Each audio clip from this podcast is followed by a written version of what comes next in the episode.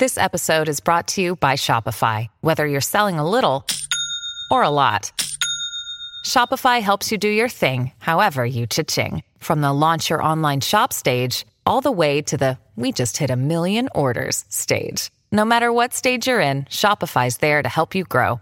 Sign up for a one dollar per month trial period at shopify.com slash special offer, all lowercase. That's shopify.com slash special offer.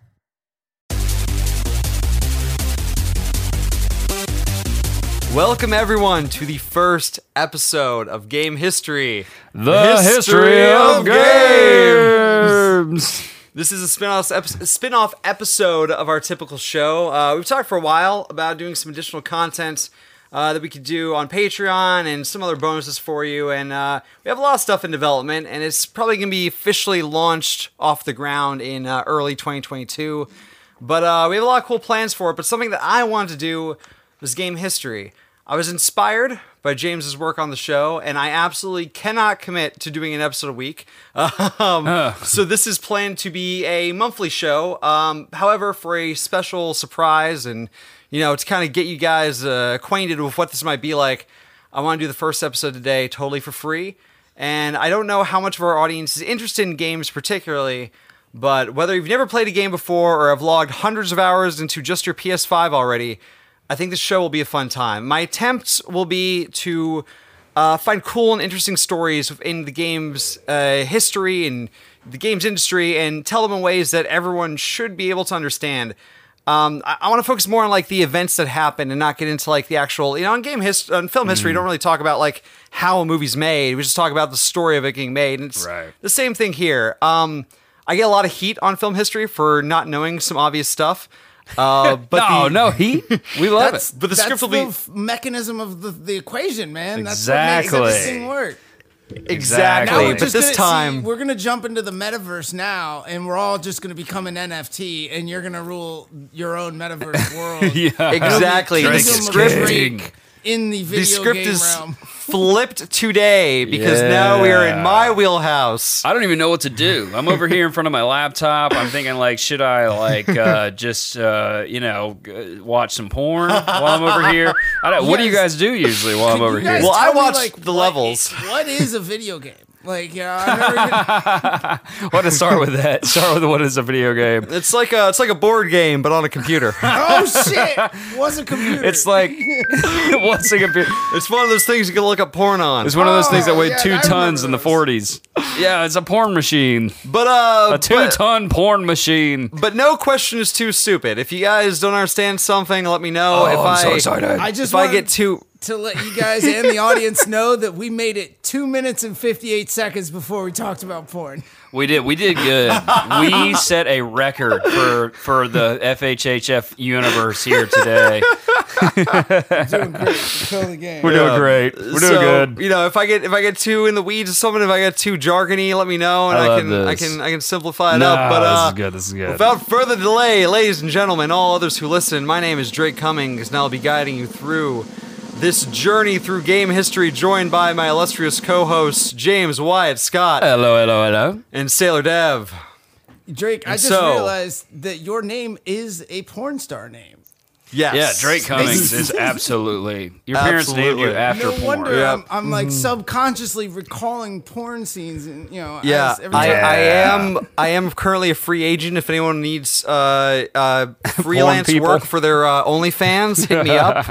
uh, I Yo, all my the rates vary. Watching Game History podcast. Hey, well, hey, we'll get into that. Well, that is an episode one day, yeah. actually. So the whole reason that video games are considered like a male thing is because back in the days when uh, game consoles were going on store shelves, there was a boys aisle and there was a girls aisle. What? And the stores were like, well, we can't put them on both aisles. You have to choose. Is this a boy toy or a girl toy? Oh. And they just play, I guess it's a boy toy, I guess. And so that's, I'm a boy toy. So that is what started the whole perception that games were primarily like a male dominant uh. medium. That will be a whole episode one day. That's going to be on the episode where we talk about Uh, how Nintendo saved the video game industry from certain doom following the uh, the crash as a direct result of E T. I love Um, oh yeah, that's right. that will that will probably be the first episode on Patreon, is because that's really the origin of game history. While we do game history, the history of games, can we be referred to as boy toys from now on? Absolutely. Yay! Listen, James, I try not to w- mix my personal and my professional life. yeah, yeah. You can call me a boy toy later at your house, Dev, in Florida. I guess you guys were all wondering what today's episode is about. Yes. What the topic is. Have you ever heard of a game called Daikatana? Dev? I've heard it, but I don't remember what it is, and I don't remember anything about it. It's. Ooh. I've heard of it as well. The only thing that I really knew about it is it was spelled D A I, yep. Katana. Yep, yeah. Because it's a Japanese word. Interesting. It means big sword in oh, Japanese. Nice. That was also one of my porn names. Big sword, the boy the boy toy. Yeah, just direct translation of big sword in Japanese. But not mincing words. Before I talk about what Daikatana is and why we're talking about it, James, I'm going to steal a, a segment from you. Oh, do it. Before I talk about where are we. Where are we? Because I first want to talk a little bit about where the world was when this game came out. And uh, then we're going to lead directly into why we're talking about this in particular. Because when it came out is part of the story. Okay. So, I have a I have a bit of a monologue here, if you guys would uh, indulge me for a moment. Listen Only if you do a voice. The time period was the mid to late nineties. Kurt Cobain had just introduced himself to the loud end of a talkative shotgun in ninety-four. I I know it's going to be a pain in the ass, but this, that'd be pretty cool if we did the whole thing with Hunter. But, like, yeah. you know, whatever. Absolutely. I will, I will, I will. Yeah. It's a struggle. It's a lot, I know. But, yeah, do, a tragic event in the midst of a tragic decade. Darker than most seem to remember, but who could blame you? After all, the time was filled with fun colors, wacky fashion, and the Fresh Prince of Bel-Air. But behind all the purple and cyan pastels was a darker reality. An era introduced by the L A riots, capped off with the Columbine shooting and the Oklahoma City bombing. The Waco siege fit snugly in the middle. The eardrums of the youth were filled with Nine Inch Nails and Metallica. For every brightly colored, windbreak-wearing cheer captain, there was a greasy, long-haired kid wearing all black, blaring metal music and scanning through the forum posts of the information superhighway. The world was changing as we moved into the digital future. Computers and the internet finally gave an escape to those seeking it. Now people could send some electronic mail or hop into a chat room and have a nuanced discussion of how the president sexually exploited a young, impressionable intern, or in many cases, ignorantly victim blamed and continued, and ignorantly victim blamed and contributed to the negative uh, diatribe that would effectively ruin that twenty-two-year-old's chance of a normal life. But if you need a distraction from the political clown show, you could use that same computer to experience the cutting edge of the medium positioned at the crossroads of entertainment and technology. Video games. It was moving into the future, being propelled by the hype of two new things, three D and online play. A strange new competitor in space also arrived. Sony, not just making Walkmans anymore, the tech giant from Japan, decided to enter the console market. The P S one came out in December of ninety-four, a thing that Kurt Cobain would never get to play on account of him having a bullet in his mouth. Maybe if he had experienced the raw power of Ridge Racer, he would see that maybe life isn't so bad. You know who else put a bullet in his mouth? Hunter S. Thompson. This is why. This is why Hunter S. Thompson saw the loud mouth of the barrel of a revolver in two thousand five. But our story today isn't about how PlayStation could have saved Kurt Cobain had it just been a few months earlier to the market. It's about how the most ambitious, most cutting-edge P C game, directed by one of the biggest names in games at the time, shows us what happens when you fly too close to the sun. Ooh. Riders on the storm. Well done, Zonzo Gaming in the building. Dude, man, that was great, man. That, that was, was awesome. Very good. Well done. I like the end. Yeah. That, that was great poetry of painting a picture at the end. Well Absolutely. Done. Yeah, because I do feel like a lot of people remember the ni- remember the nineties as being this fun, wacky time, but a lot of dark shit happened oh, dude, in the nineties. Oh, dude, it was one of the darkest, most depressing times in the world. And that was when grunge was a big thing, metal yeah. music was becoming a big thing, you know, especially if you're if you're a depressed kid with long, greasy hair wearing a Metallica t-shirt, like, you love the internet. Like, yeah. the internet's your favorite place, because you yeah. can go and take out all your aggression on these anonymous online forums, and no one knows that you're the weird Columbine shooter and yeah. shit. You know what I mean? So what uh, year was this again exactly? Um, year? So our story takes place primarily throughout the nineties.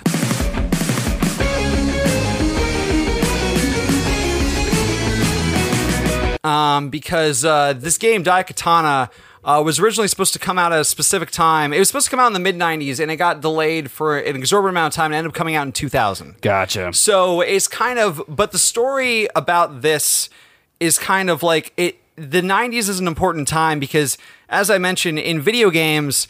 Like, a lot was changing in the nineties. We were moving from two D to three D. Online play was a big new thing. And so we were at this crossroads of this emerging technology where video games were changing, and everyone was trying to, for the first time, I feel like, this has always happened in games, but chasing the cutting edge was becoming a very new thing. Mm-hmm. Like, the technology was advancing so quick yeah. that you could start developing a game, and then the engine changes, and now everything... Every, all your competitors look better than you. And right. so you have to make the choice, do you continue building this game on the technology you've been building it on and release looking slightly outdated, or do you scrap everything and start from scratch to try and chase the cutting edge? It's like trying to finish the painting. Right. Yeah. And what a lot of developers in this time period found out was that chasing the cutting edge just gets you cut. For sure. Like, um, another one, an episode that we'll do one day that's a very similar story to Daikatana is Duke Nukem Forever.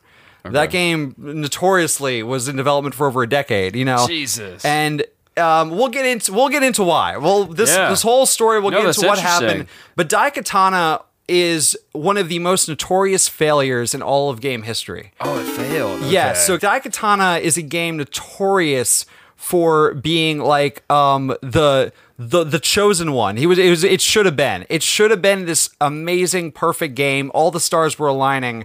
We'll talk about the designer of this game, uh, but this guy was like the number one. If there is a rock star in video games, it was this guy. He was like the he was the chosen one to make to bring together this revolutionary game on the cutting edge of P C technology. Yeah. And it it uh, it didn't turn out good for anyone involved. Uh, and what was the date it came out? two thousand? It came out in two thousand. So we'll we'll get into it. So, you know, did we you ever did hear about an episode very similar to this on film history, the history of film? Not to shamelessly plug our own show.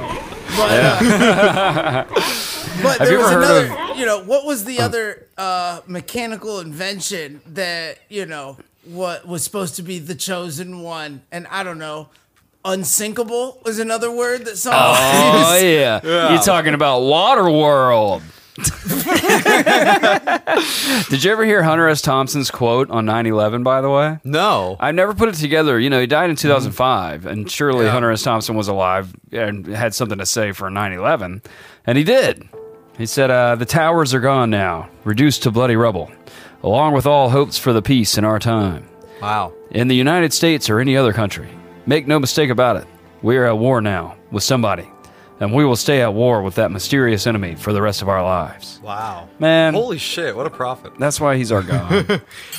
I knew a little bit about the story going into it. I knew it was going to be a story about this disaster, but the, everything I learned behind the scenes was even more fascinating than I, I knew, and I, I would dive into this rabbit hole of like, holy shit, this keeps getting more interesting and more funny the longer I go. So, like many colossal failures, it was primed for greatness, and as we go through this, I will give you the setup, the context, and the explanation of how it all fell apart. But I want to start by giving the basics of the game, and then we're going to talk about the... the, the you cannot separate this game from its director, a guy named John Romero. Have you guys heard of John Romero? Like a... like part of the Romero... Romeros? No, like zombie Romero, no. like George Romero. No, no, no, no, no, okay, no, no. Completely different guy. Okay, but but this is also going to be the story of John Romero, and John Romero is a guy worth talking about. He deserves a, a chapter in the history of game history. But um, uh, you know, I'll ask you guys at the end what you think of him after all this. But uh, mm-hmm. I want to start off by giving you some basic information about the game. Uh, it was developed by a studio named Ion Storm. It was published by Eidos Interactive, which Eidos is still Ooh, around. Eidos, yeah, yeah, yeah, they're yeah. still around. They're the only ones who made it out of this story alive. Gotcha. So, um, it was directed by John Romero, uh, producer Kelly Homer, lead programmer Sean C. Green, lead artist Jeremiah O'Flaherty, and Eric Smith, lead writer George Gonzalez, composers Al Chaney, Will Lecanto, Will Nevins, Stan Nuvo, and Robert Owens. It was developed on the id Tech two engine. It released on Microsoft Windows, Nintendo sixty-four, and there was a really weird version on the Game Boy that we'll talk about at the very end. Interesting, okay. Uh, it was released on Windows in North America on May twenty-second, two thousand, uh, following a... Uh, and then Europe got it on June ninth, and Japan got it on June thirtieth. Nintendo sixty-four release uh, uh, came out first in Japan, actually, on April seventh, two thousand, and, uh, you know, the rest of the territories later. We'll talk about the N sixty-four version. It's also really weird. Gotcha. Nothing about this game is... Nothing about the story is normal. The, everything right. about this is super fucking weird, but... Awesome. The game is a first-person shooter, uh, which you'll find out is what John Romero uh, was not only known for, but uh, had a big hand in uh, creating the concept of. Oh, gotcha. Okay. So um, it has single-player and a multiplayer mode, and so that's the general... stuff on the game. We'll get into more specifics about the story and the gameplay. I'm seeing and all some that screenshots stuff. Here. They look beautiful. It, it looked really good for the time. It was it, cool. Oh, yeah. I, I would. I'm so. I didn't. I'm surprised I didn't know about this. I would have gone nuts over this game as a kid. Dude, we're not missing much. So, gotcha. So I say first-person shooters in the in the nineties. What are some games that you guys think of? Ooh, first-person shooters. I mean, of course, there's Doom. Right, Doom. Um, man, the nineties. Wolfenstein. I mean. Wolfenstein. All right, Wolfenstein. Yeah, Wolfenstein, Doom, uh, Quake, um, yeah. uh, Columbine. Yeah, that one happened too. That was uh, uh, they only got to play that one once though. Then it got discontinued. Not sure why. Well, I mean, the game kept coming out with more versions. But yeah, that's true. Right. Right. They did keep re-releasing. They've overdone it by now, to be honest. Yeah, but you can only you, know. you can only play it once though. Yeah, so you the know, genre's very saturated yeah. at this point. We could use some deviation. This is for Patreon. This first episode's going up to everybody. Yeah. Oh, gotcha. All right, never mind. Forgot I said Columbine. Uh, and Duke Nukem was also big at this time, but Doom, Quake, and Wolfenstein, those three are important. Um, and we'll get into why in just a sec. But uh, game controls a sword master who travels through various time periods in an effort to obtain the Daikatana, a powerful sword tied to the fate of the world. That's awesome. Daikatana in Japan means big sword, as I said before, and it was a full three D, fully three D game, um, which was still very new at the time. Yeah. A lot of people think that Wolfenstein three D or Doom was a three D game, especially because Wolfenstein had three D in the name, right. uh, but they were not actually three D games. Uh, computers back then were not powerful enough to render three D graphics. Gotcha. It, it's very hard to explain the technology, but basically... like what you're seeing when you play Doom or Wolfenstein is uh, pixel art. It's two D pixel art that is scaled up or down as you move around to make it appear like it's getting closer or farther away. But you're just looking at two D sprites. Yeah, you ever uh, see it's a- those glitches when you're playing? I had Wolfenstein. That's why I listed it. That was I was addicted to that game. But like you would yeah. come into a glitch where you'd hit a wall and then you would see like the wireframing. And shit, oh, and you'd yeah, be like, yeah, yeah. oh, oh, this is really yeah. just uh, an image. Right. This is all just a lie. Just, right. well, just like right. the early Super Nintendo games. Like, I remember James mm-hmm. Bond, Super N E S, the character James Bond st- stayed in the middle of the screen and the world moved mm-hmm. around him. Right, yeah. yeah.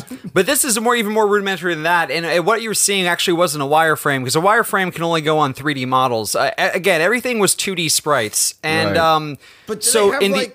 the two D wires, like like as if like it's if probably like a grid. A hallway, You're probably like it's like yeah. the wires go like narrow upward. And you know well, what I mean? so right. So the way it works is it uses this technology called ray casting, where the computer will send out a ray, and then the computer measure, measures the the ray is sent out from the player character, and it goes until it hits a pixel. And mm. then it measures the distance between the player character and the pixel, and that's how it knows how large to draw the pixel. Whoa. So the oh, shorter okay. the ray is, the larger it is, because it, you're supposed to mimic you being closer to that pixel. Interesting. So okay. it's it's that's using... Awesome. That is awesome. By the way, the lighting that in this shit game... is fascinating. That is fascinating. Yeah. And also, I'm watching like a little YouTube video. It, the lighting is amazing. This looks really good. Are you looking at Daikatana? Yeah. Daikatana is actually three D. So that's yeah. the thing. Daikatana was three D, but um, Wolfenstein is is pretty rudimentary. If you squint hard enough, knowing this, you can see the, the, the well, magic. And w- And what's interesting about that, I don't mean to cut you mm-hmm. off, but oh, like, no, uh, this was a big uh, point of contention for me as a kid. You know, I am ancient. I'm one hundred thousand years old. Um, when I was a kid... you know, I had Sega Genesis, uh, and I, I was never a Nintendo guy. I was always a Sega Genesis. I had Sega Channel. Mm-hmm. So Sega Genesis, you could plug in a coaxial cable from your Cablevision into your Sega Genesis mm-hmm. and stream games uh, monthly. And uh, oh my god, I remember that. Yes, yes, like, that it, was that was wild technology. That I was like, wild magic. I was streaming yeah. video games uh, twenty years before streaming video yeah. games was a thing. That's the thing. None of these ideas are new. They're yeah. just like they were just impossible to right, pull off exactly. like efficiently. But like these ideas have been around forever. I mean, V R has been around since the. Yeah, uh, the, the the nineties, the, yeah, or the eighties so, even. Yeah, with but, the with the the Virtual Boy. But I was always in search. Like I said, Daikatana. I'm sitting here watching now. I would have, if I had known about this, gone absolutely crazy for mm-hmm. this.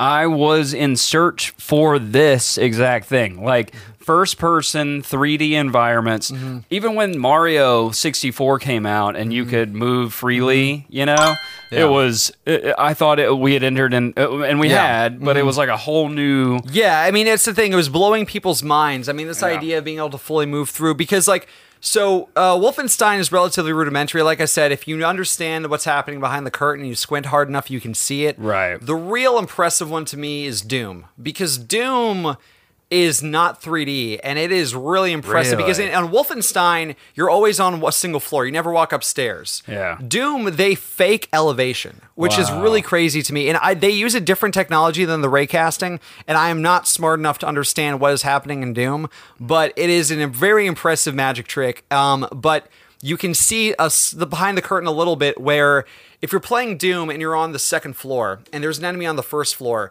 you can't move the gun up or down. You only move the gun left or right. Right. And if you're shooting at in the direction of the enemy, even if it looks like you're shooting over his head, you're still hitting him. Right. And that's because there actually is no elevation in Doom. Um, and there's actually no... You're never... a.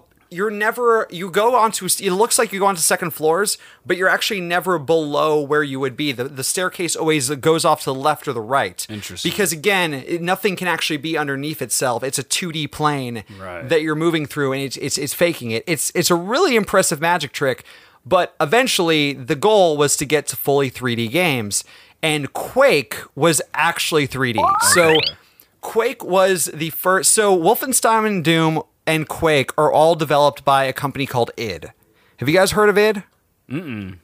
So I don't think so. id is a very prolific P C developer. They're still around today. They still make Doom. They, they're owned by Bethesda now, which Bethesda is owned by Microsoft now and stuff. So, gotcha. You know, these companies get absorbed, but that id is still around. And id is credited with creating the first-person shooter. Okay. Um, and uh, it is... Uh, so are... the hero of our story, John Romero. John Romero and John Carmack are both credited with being the guys who created the first-person shooter genre. They founded id. And so we're, we're going to talk a little bit about that. One day, id and John Carmack will be its own episode. Uh, John Carmack is a genius programmer. This man is, he he left video games a while ago. He's now developing rocket technology. Wow. Like, John Carmack is a genius. Good lord. Um, and John Carmack and id will be its own episode one day, but we'll touch on him a little bit here, because that's where John Romero started, and it's paramountly important for understanding John Romero's origin story. Yeah. But... I would the love world to touch of true on. three D games was brand new and constantly changing, and in this Wild West came Daikatana, which was an incredibly ambitious game in the space. Uh, it featured twenty-four levels, only eighteen on the N sixty-four version. Uh, it was divided into four episodes, each episode representing a different location and time period. You had twenty-fifth century Japan, that was in twenty-four fifty-five A D, ancient Greece, that was twelve hundred B C, the Dark Ages in Norway, which was five hundred sixty A D, and a near future San Francisco in twenty thirty A D.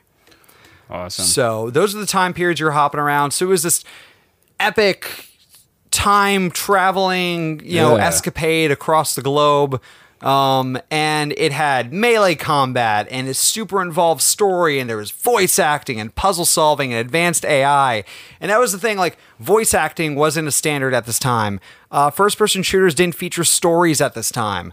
Um, you know, melee combat wasn't in first-person shooters at this time. Right. Um, the the A I was supposed to be this revolutionary technology. The game's main hook was you had two A I components that helped you through combat and solve puzzles. So the computer is playing these two characters that can solve puzzles with you and fight with you, and are like, this was unheard of at the time. All of this was just like the, the groundbreaking. Uh, promise. Wow. That no, like no one, and everyone thought they could pull it off because it was John Romero. Right. And again, we'll talk more about why people trusted John Romero so much in just a bit. Have you heard of uh, what John Carmack is also up to now? No. He was a key architect of Metaverse. Oh, yeah. that that tracks. Yep. He, uh, he was one of the big creators of Metaverse. He's one of them that's really pushing it right now. Cool. That makes sense for him. Yeah, for sure. I mean, he, he he's fucked around like, with rockets for a little bit. He's like, I'm going to go revolutionize yeah. video games again. What do you mean Metaverse? Like Facebook's Meta? Yeah, Facebook's like Metaverse, face- baby. Oh, he's working at Facebook oh. now? Yeah, I mean, that's... Oh, yeah. I think he was involved in Oculus, too, wasn't he? Yeah, yeah, yeah. yeah, yeah he's yeah, a big yeah. one. He went to work Which for makes Oculus. sense. I mean, you think about yeah. it, that's like the ultimate evolution, evolution of first-person... Yeah. yeah is, mm-hmm. Oh, I'm so obsessed with V R. Yeah. Yeah, yeah, yeah. Jay, I forgot John Carmack. I, yeah, he was he was a big, big guy pushing V R and stuff. By the yeah. way, if you haven't gotten into V R yet, just do it. Yeah, the three hundred dollars Oculus Rift, it, it is uh, two hundred fifty gigs worth of space that you hardly even need that much for, because these V R games don't even take up that much room. It's life-changing, y'all. I'm telling you, I, I, I'm shouting it down from the mountaintops. Everyone needs to get V R now. Go get your Oculus Rift. It, it's... It is the evolution of video games, in my opinion. I really mm. honestly think that I I play games now on my P C and say this should be in V R. Mm-hmm. Like, yeah, everything should yeah. just be in V R. Anything first person, I want to play in V R. Absolutely. And I mean, even stuff that's not first person. I played uh, Astro Bot, which was a three D platform on a PlayStation V R, and playing that felt like the way people felt the first time they played Mario sixty-four. Yeah. It was like entering three D again. It was yeah. like... This is a whole new dimension. It's a whole new way. Yeah, like Dev. I just can't wait to read a title, Drake Cummings presents a V R experience. Oh, the V R porn is no joke. Don't get me wrong. V R porn is also a very good thing. Uh, it, it probably could prevent a lot of school shootings if we just like had more people into Maybe, V R uh, porn. Maybe if, if V R porn had been around, Columbine wouldn't have happened, yep. and uh, um, Kurt Cobain would still be alive. Like I'm saying, if, if PlayStation one came out in the summer of ninety-four instead yep. of the winter, Kurt Cobain would be a fat, be angry man right now. Yep, he'd be exactly. He'd be a he'd be a depressed, washed up uh, magician. A magician. And if you put a V R headset on Hunter S. Thompson, he he wouldn't have had to have killed himself. He would just would have died of a heart attack. oh, he was man. already pretty much living in a V R headset with the amount of cocaine and that's true on a regular basis. So I'm about to rewind. Back in time. Back in time. Um, to uh, to give you some context, John. To give you context, John Romero, id, and then we'll lead into the founding of Ion Storm. Do you guys have any questions so far? No, I'm follow- I'm loving this. I'm, I'm loving this. Well, the story of Daikatana is also the story of John Romero, and to understand what truly happened, we need to first go back to nineteen sixty-seven. Oh, wait, nineteen sixty-seven? Yeah. Uh, riders on the storm. The year of John's birth. John was born October twenty-eighth, nineteen sixty-seven, in Colorado Springs, Colorado, making him fifty-four at the time of writing. He's still alive. He's still around. He's still making games. Yeah, yeah, yeah. He has a Mexican and Native American mixed background and is a first-generation Mexican-American. So this is one thing that's cool about games, is games is... It's a little bit more diverse than a lot of other entertainment mediums. Yeah. Um, I, I'm not sure why. Maybe because it's such a global medium. You know, it's something that really started in earnest in Japan, and you can make a game from all over the globe. And the games are also way easier to like localize and stuff too. Uh, and also maybe because the people who make the games aren't as front-facing. So a lot of people who, you know, might have some prejudice or biases don't even know that the stuff they're enjoying is made by people that they supposedly hate. I'm not sure why it is, but games, for whatever reason, fortunately, is a very diverse medium and background. And I mean, we're talking about one of the like grandfathers of modern game design. Um, you know, being a a first generation Mexican American. I love that. That's cool. You know, yeah. that's not something that's super common in other industries. That is, no, you're absolutely right. Uh, video games have absolutely always sort of um, transversed that those boundaries. Mm-hmm. Like I, I think video games have always reached everyone in a way differently, mm-hmm. you know, but I, definitely. Yeah. Yeah. Yeah. Yeah. Yeah. So Lil Jon, Lil Jon, Lil Jon. Lil hey. John. Okay. Okay. Video game. Yeah. Lil Jon. Yeah.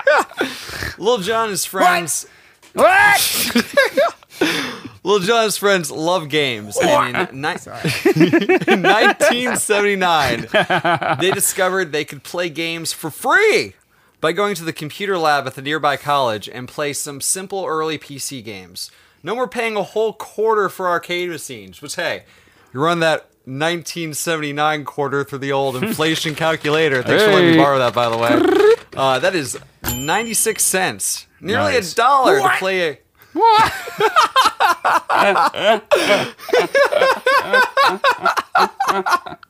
I'm going to clip that out as a sound effect that I'm going to use throughout film history now. Okay.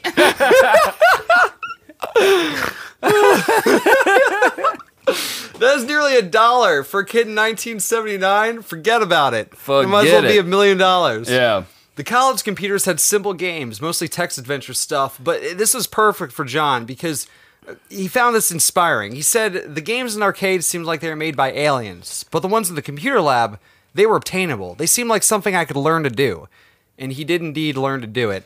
This nice. is also something pretty miraculous about guys back in this day. Games was so new, you don't you didn't go to school for it. it there was the internet didn't really exist in a capacity where you could just like watch you you know you couldn't watch YouTube videos like. A lot of these early game designers taught themselves how to code in the seventies and early eighties. Right. I don't know how the fuck you do that. I don't either. like Good that, Lord. That is insane. Yes, especially back in those days. You're talking about guys learning how to do this shit on... Like, you would also have a bunch of hardware and mm-hmm. tools and shit. Like, mm-hmm. this was... You know, nowadays everything is uh, interface. Yeah, you know. Yeah. yeah, that's the thing. He's he's he's coding on DOS. Like yeah, he's, everything is looks like the Matrix. It looks like. The, and I mean, he started programming his games on Apple two computer they got in nineteen eighty or nineteen eighty-two, depending Good on Lord. the source. Uh, he taught himself, but this was very common. There are so many. Uh, game designers, like legendary game designers that learned on an Apple two computer. Steve Jobs is directly responsible for like facilitating the ability for uh, most of modern game design to exist. If it wasn't for Steve Jobs making the Apple two computer a sexy, fun, cool, easy to use for the time computer, yeah. you know, who knows where we'd be. But um, Steve he- Jobs knew all about sexy and fun and easy to use. But uh, John John said that once he got an Apple computer, he was, quote, done going outside. Yeah, yeah, yeah, yeah, yeah. That's that's exactly what I said when I bought that Oculus Quest. I was like, if they put Grand Theft Auto five on Oculus, I will never go outside again. They're putting San Andreas on it. I, I know. And uh, when that happens, sayonara, everyone. I'll be making film history from the living room of C J's house in Grand Theft Auto. Like, it'll all be remote, and um, my face will become video game. Do yourselves a favor. Just look up a picture of John Romero real quick. I did. Okay. Yeah, yeah, yeah. It looks exactly how you think he would look. Uh, it looks exactly how I would hope him to look. Yeah. If- he looks exactly how I would want him to look, because that is one thing that we will talk about here on this iteration of film history, game history, is the evolution of video games becoming... I'm so glad that they have become so mainstream, but mm-hmm. it is very interesting now who you find playing video games, mm-hmm. and the face of it has changed as well, mm-hmm. you know? Yeah. John Romero nowadays is uh, those guys all look like C E Os and business suits and handsome faces. It's, you know? It's funny because we'll get into that, how like the, the aesthetic of these guys very much like in a weird way, their nerdy aesthetic made them more of a rock star. Absolutely. And we'll, we'll, we'll get into that. But yeah, John Romero. Weezer made that happen. He's not modeled after the uh, what's his face from Grandma's Boy? no, no, I actually hate that movie. It gets... I hate Grandma's Boy. It gets everything wrong, and there's yeah. there's zero. Th- that movie had zero interest in like grounding any of it and how the industry actually works or anything like you that. Also, the like Mythic Quest, right? Because it oh, also yeah, is yeah. it also is like zero research went into how the fuck a video game office works. And I, I, look, I understand it's it's it's a T V show, but the the crown jewel of how to do it that I always hold up is Silicon Valley. Silicon Valley is an incredibly funny comedy that also gets the way. Uh, Silicon Valley works. Like it's yeah. actually it's a it's a movie that feels it's a show that feels like it was written by people who actually understand what they're making jokes about, right. and that's what makes it really funny to me. Um, you. Have you ever worked in a Parks and Rec department? I have not. Neither have I. I'm pretty sure that's how it works. But John Romero, for listeners, uh, he's got really long, pitch black, dark hair. He he looks like he's a um, roadie for Metallica. Yeah, like, yeah, yeah. He looks like he like plugs in the amps at a Metallica concert. He looks like he loaded the shotgun for a Kurt Cobain.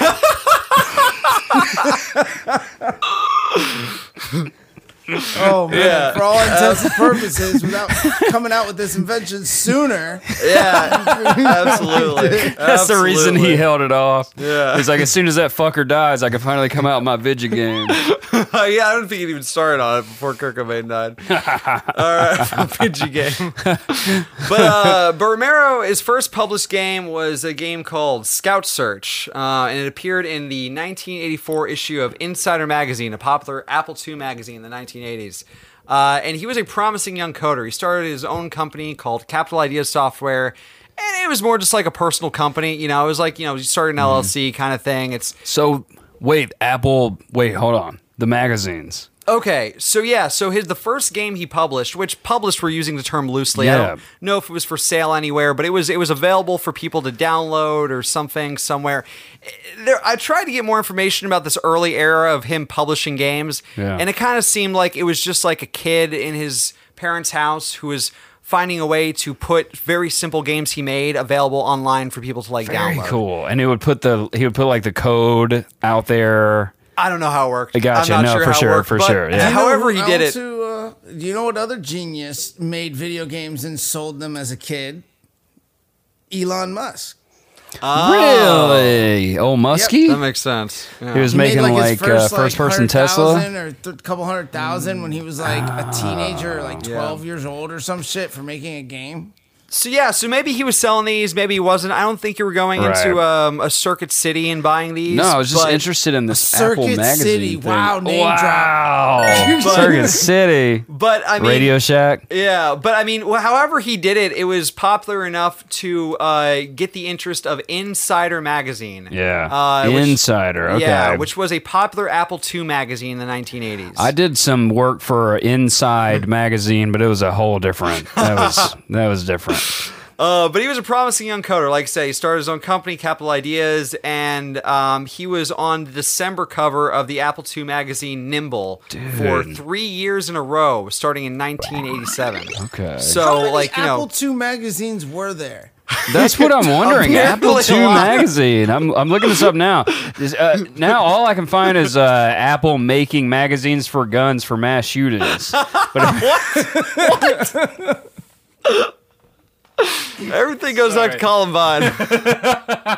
nineties was a dark time, damn it. Know, man. nineties was so dark. There was the fucking Waco thing happening. There was, there was a lot of shit going on. Nimble Magazine, the magazine for the Apple two computer. Mm-hmm. And it helped jumpstart the personal computer revelation.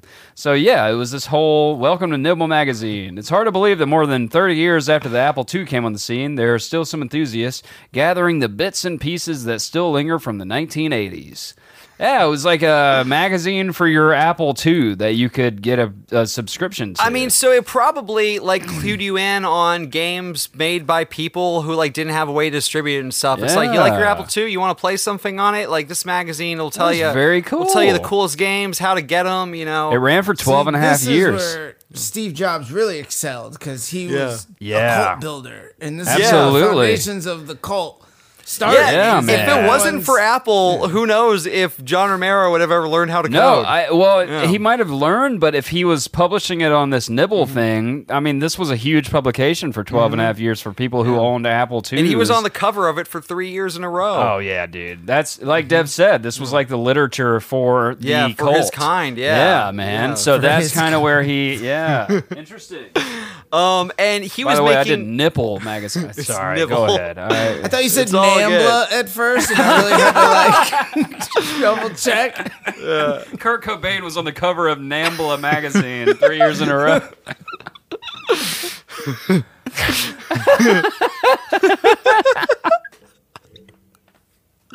All right, sorry. Halfway I got a little... through the decade, the biggest rock star in the world blows his brains out. What do you think that does to the culture? A little shell shocked, if hey. you ask me, because you know shotgun shells. So. And John Romero was making a lot of games. His output was very consistent and he worked a lot. His first actual industry job, though, was at a place called Origin Systems in nineteen eighty-seven. And after programming his own games for eight years, uh, he worked here for a little bit. So basically, he was doing his own independent thing, making his own games for eight years. Self-published video game maker. Yeah. yeah. And then eventually, a bigger company like Origin Systems was like, hey, you're on the cover of magazines. You want to come and have a shitty job here? Yeah. And he was like, I guess. So that's awesome. That's so awesome. He went, he went, he worked there for a little bit, but he left to co-found a game company uh, called Inside Out Software. Mm. And they did a lot of Apple two and Commodore sixty-four games. You guys know what the Commodore sixty-four is? Yeah, man. Now we're getting into, yeah. some, into some game history. Yeah, so for those who don't know, the Commodore sixty-four was a, it was a personal computer that a lot of games just ran on. It was a very cheap personal computer. Um, you know, it was a it was an affordable option for a lot of families, and you know, you got the games on floppy disks from your old Radio Shack, and then you you popped them into your your uh, your Commodore sixty-four, and you were playing just. The, some of the worst games ever. Yeah, just, dude. Just, but if at the time, you know, what a what a novelty. Absolutely. This is an eight-bit computer. January nineteen eighty-two is when yeah. it was introduced. I was hoping you guys were going to say it was a new Motown group, but you know. The Commodores. Yes, dude. I thought that too. Uh, at this company they started, they mostly did a lot of Apple two and Commodore sixty-four ports. They ported from one system to the other, you know, and it was the kind of thing like nowadays. Uh, nowadays, it's it's not quite this simple, but it's. Essentially, you press a button. You yes. have you build a game in Unreal Engine. You uh, build it for the PlayStation four. Right. Then you press a different button to build it for the Xbox. Right. Back then, you had to co- recode the whole game. Jesus Christ! So, like, doing a port was actually like a, a big job. It was a very needed job because the company that like made the game often didn't want to do a port, so you would contract out the sub company to like port the yeah. game for you and stuff. So that's that's a lot of what Inside Out Software did. Dude, um, you know where that Commodore was introduced? Where was the C E S? In Vegas in nineteen eighty-two. Wow. Consumer Electronics Show, nineteen eighty-two wow. in Las Vegas. Yeah, the Consumer Electronics Show would eventually spin off into E three. That'll yeah, be that's man. an episode one day. The yeah, origins of E three. For sure. That thing, it was it's still it's listed in the Guinness World Records as the highest selling single computer model of all time. Wow. Uh, it sold seventeen million units. Whoa. Yeah, for ninety days, that's a lot of that's a lot of Man, units. Ain't no doubt. Uh, this thing it sold in August uh, for five hundred ninety-five dollars, August of nineteen eighty-two, and that is the uh, computer uh, inflation calculation equivalent of fifteen hundred ninety-six dollars. Wow! So it was like yeah, it was like a gaming computer. Yeah, I mean this it was, was like yeah. your like your it was thirty ninety option for yeah. families on a budget. Like you can't afford yeah. an Apple two, you get the Commodore sixty-four. Yeah. You're playing Superman, you're playing Spider-Man. That's sick. That's yeah. so cool. It was almost like, I mean, that was like the uh, console before consoles. Yeah, exactly. Yeah. That's the thing. Like, uh, computers were the consoles. I mean, I, I think this is also around time like the Atari and stuff like that. But and we'll get into this in like the probably the next episode of History, Game History We Do is like the origins of games themselves. Games in this era, a lot of them were just marketing things. They were the yeah. equivalent of McDonald's toys. Right. Like they were designed mostly in conjunction of corporations to push a product. And this. And movies, right, in movies, yeah. yeah. yeah and yeah, so yeah. this, um, and this is what led to the video game crash, and that uh, uh, Nintendo eventually revitalized the video game industry because they're like, what if we made games as something other than marketing gimmicks? Right. Um, but well, that's a different episode. For right now, uh, the year is nineteen eighty-nine, and uh, uh, John Romero decided to lose, move to Louisiana. Why? And joined SoftDisk as a programmer. We're called swamp computers now. So yeah, he moved to this company. He he had, he had enough of uh, porting Commodore sixty-four games, and uh, he thought Louisiana might be a nice change up from, you know, I, I'm not sure exactly where he's at this point, but he's from Colorado. Louisiana's a different part of the country. Our new you name know? is Gator Games. Gator Games. Gator Games. But he moved there uh, in nineteen eighty-nine, and uh, the company was called SoftDisk. He joined as a programmer, and he hired a man by the name of John Carmack. Ooh. And we talked about John Carmack a little bit, but uh, him and John Carmack would, uh, th- this would end up being a, a, a pretty uh, legendary duo, these two. Um, yeah. And uh, it's, it's crazy. I did not know that Romero hired John Carmack. He was yeah. like, you're, you're a dandy programmer. You, yeah, you want a job. Now made the metaverse. Yeah. You want to come make a metaverse? Yeah, you want to come begin your career and ultimately lead us down a road of uh, all living in a virtual environment? Yeah, John Carmack's like, create a product that, you know, people in other countries are physically and chemically addicted to and have to go to rehabs. And John Carmack's like, start an algorithm, brother. Like, that's exactly what I want. That's exactly what I want. My goal is to one day have every single person strapped to a chair in their living room in a virtual headset. That's when I'll be hot. Actually, John Carmack, by the way, he's not a bad looking dude. A lot, okay, a lot of these guys aren't. They just yeah. don't know how to groom themselves or dress nicely. uh, there's, uh, there's a. Uh, so, so Grandma's Boy is an accurate reflection of. Like, there's a. There, there's there's a saying, and I, I believe this full heart. I believe this with my whole chest. Everyone can be a seven. Yeah, yeah. If you yeah. groom yourself, you work out a little bit. Well, you if you eat take right. a shower and you are in the video game world, you're a ten, my yeah. friend. But everyone, if you work hard enough, you can be a seven too. Absolutely. Most people, you know, there's there's the exceptions, but uh, you know, it's all about taking care of Those yourself. Those kids in Columbine were at least a nine. You know? I'm not sure how much this got. Yeah, no, no, no, none of it. The Columbine none stuff. Of it. All the Columbine. This is Patreon, goddammit. This one's going up for everyone. Oh shit, that's right. Anyways, this is also where we met Tom Hall, who will be an important character later in our story, but we'll get back to Tom Hall. Okay. But for now, uh, after working together for a bit, they went on to start a little company of their own called id Software. Gotcha. Uh, and like I said, id, legendary, legendary company. Right. Um, I mean, they, you know, they're credited of starting the first-person shooter. They're still around today. You know, Doom, Quake, Wolfenstein, all these are grandfathers of the industry. That's crazy. Uh, and uh, it, it, supposedly the origins of id was a really fun environment. Uh, from what I understand, these guys just got a they got a cabin on the water in Louisiana, and they all just lived in this cabin together and just made games together. That and it was so like a cool. small, tight-knit group. And it's not the only thing they made together. Yeah, not on the on the water in Louisiana. They made a lot of fucking meth and and incest babies. From everything I hear, the first couple years of id It was a lot of fun. It was just basically a guys hanging out in a house, friends hanging out in a oh, house id. Together. I do know about id. Yeah, yeah, yeah, yeah. yeah. yeah. Uh, just, you know, uh, they would make games by day, and at night they would play, you know, first-person shooters together and order pizza and, you know. That's amazing. All sorts of stuff Smoke that didn't meth. Involve putting a shotgun in your Smoke mouth. Meth. Hunt alligators. They'd wrestle alligators in between alligators, some coding. Yeah. John did a lot at id. Uh, he was a game designer and producer on Heretic and Her- and Hexen, which, so, John was known for this. John, what like, he was the people guy. Like, John, uh, they're both named fucking John. Romero was the social dude. He liked people. He was very charismatic. He was outgoing. He lo- And he loved helping other companies. Like, uh, it, it didn't make Heretic and Hexen, but they would license out their software, and then Romero would give them advice, and he helped, and he's a... credited a lot with like being a designer and producer on games that weren't just made by id. He helped well, other people too. And see that that is that's one of the things that we've lost in the video game industry. Mm-hmm. One of the cool parts about the evolution of the video game industry is back in those days, I really do think it was this art form that not a lot of people were doing, mm-hmm. and they were so willing to share with other creators yeah. and mm-hmm. be a community, and uh, everyone's art was developing from each other, mm-hmm. and that has been shareware all lost. Yeah, shareware. Mean, we're actually about to talk about that. Well, the, the, yeah. the first couple things that id did, like id was famous for doing shareware, which was basically like giving out dem- like free products and demos and stuff. Right. And we'll talk about it because it's actually a reason why Doom became so popular. So J- Romero was the guy who was like, you can call id and ask Romero anything, and no matter what he's doing, he's going to drop it and he's going to help you out. He's going to talk to you on hours for the phone. Yeah. Carmike, no. Yeah. Carmack did not want to be on the phone. Do not interrupt me from what I'm doing. I'm programming, and I am not going to talk to you on the phone. Yeah. Uh, and so this is what made John and uh, this is what made they're both fucking named John. This is what made Carmack and Romero a good team, but also is what led to some arguments later, and we'll, we'll get into for that. Sure. But I want to talk about the accolades of, of Romero for a little bit at, yeah. at id because, uh, Dude, like I said, how angry do you think you get on the phone? And he's like, hey. Uh, you know, I have some problems. God damn it, it's the other John. Wrong extension. It's like, wrong John. Yeah, I'm sure it led to a lot of confusion in the office.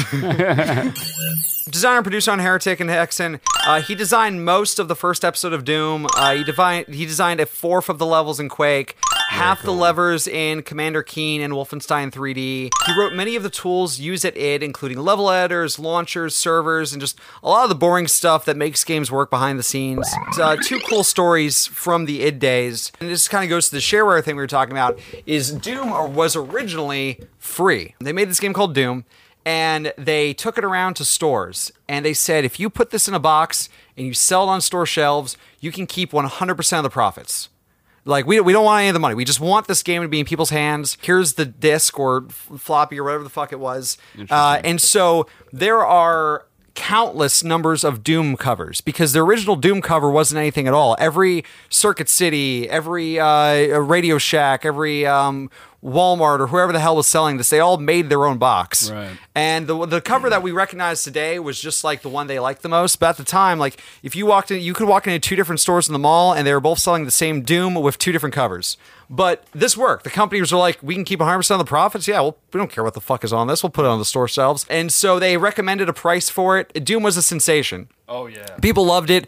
And it One like, of the biggest put, video games ever in history. Put it on the map. And, you know, the rest the rest was the rest will be talked about in the episode that we do on id and John Carmack. But uh, another yeah. fun uh, story is um, there's an Easter egg in the thirtieth level of Doom two. There's a picture of Romero's head behind the boss. And the artist put it there as a joke, thinking that John wouldn't find it.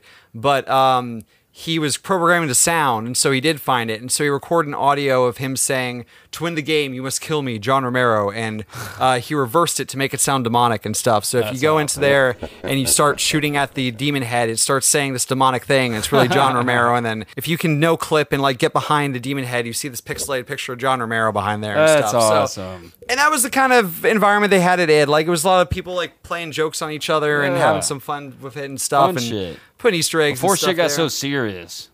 That's the thing. Yeah. You know, as all things do, it got bigger. And with that, there became, you know, a little stricter rules and a little bit more uh, more money on the table and a little bit more, uh, you know, as things got bigger, arguments got bigger. So the two Johns had some big differences. Carmike was a coder's coder. He liked it quiet. He preferred to stay in and work. And Romero, he was he was very showy. He liked party guy. Yeah, he liked doing magazine interviews and photo shoots. Cocaine and, and bitches. uh, we'll talk about that in a little bit, actually. Yeah. But he liked buying fast cars, and he, he was he wanted to live more like a celebrity, like you know. And I agree with this to to a, a very large extent. I think Romero took a little too far, but like Romero was like, I, I am.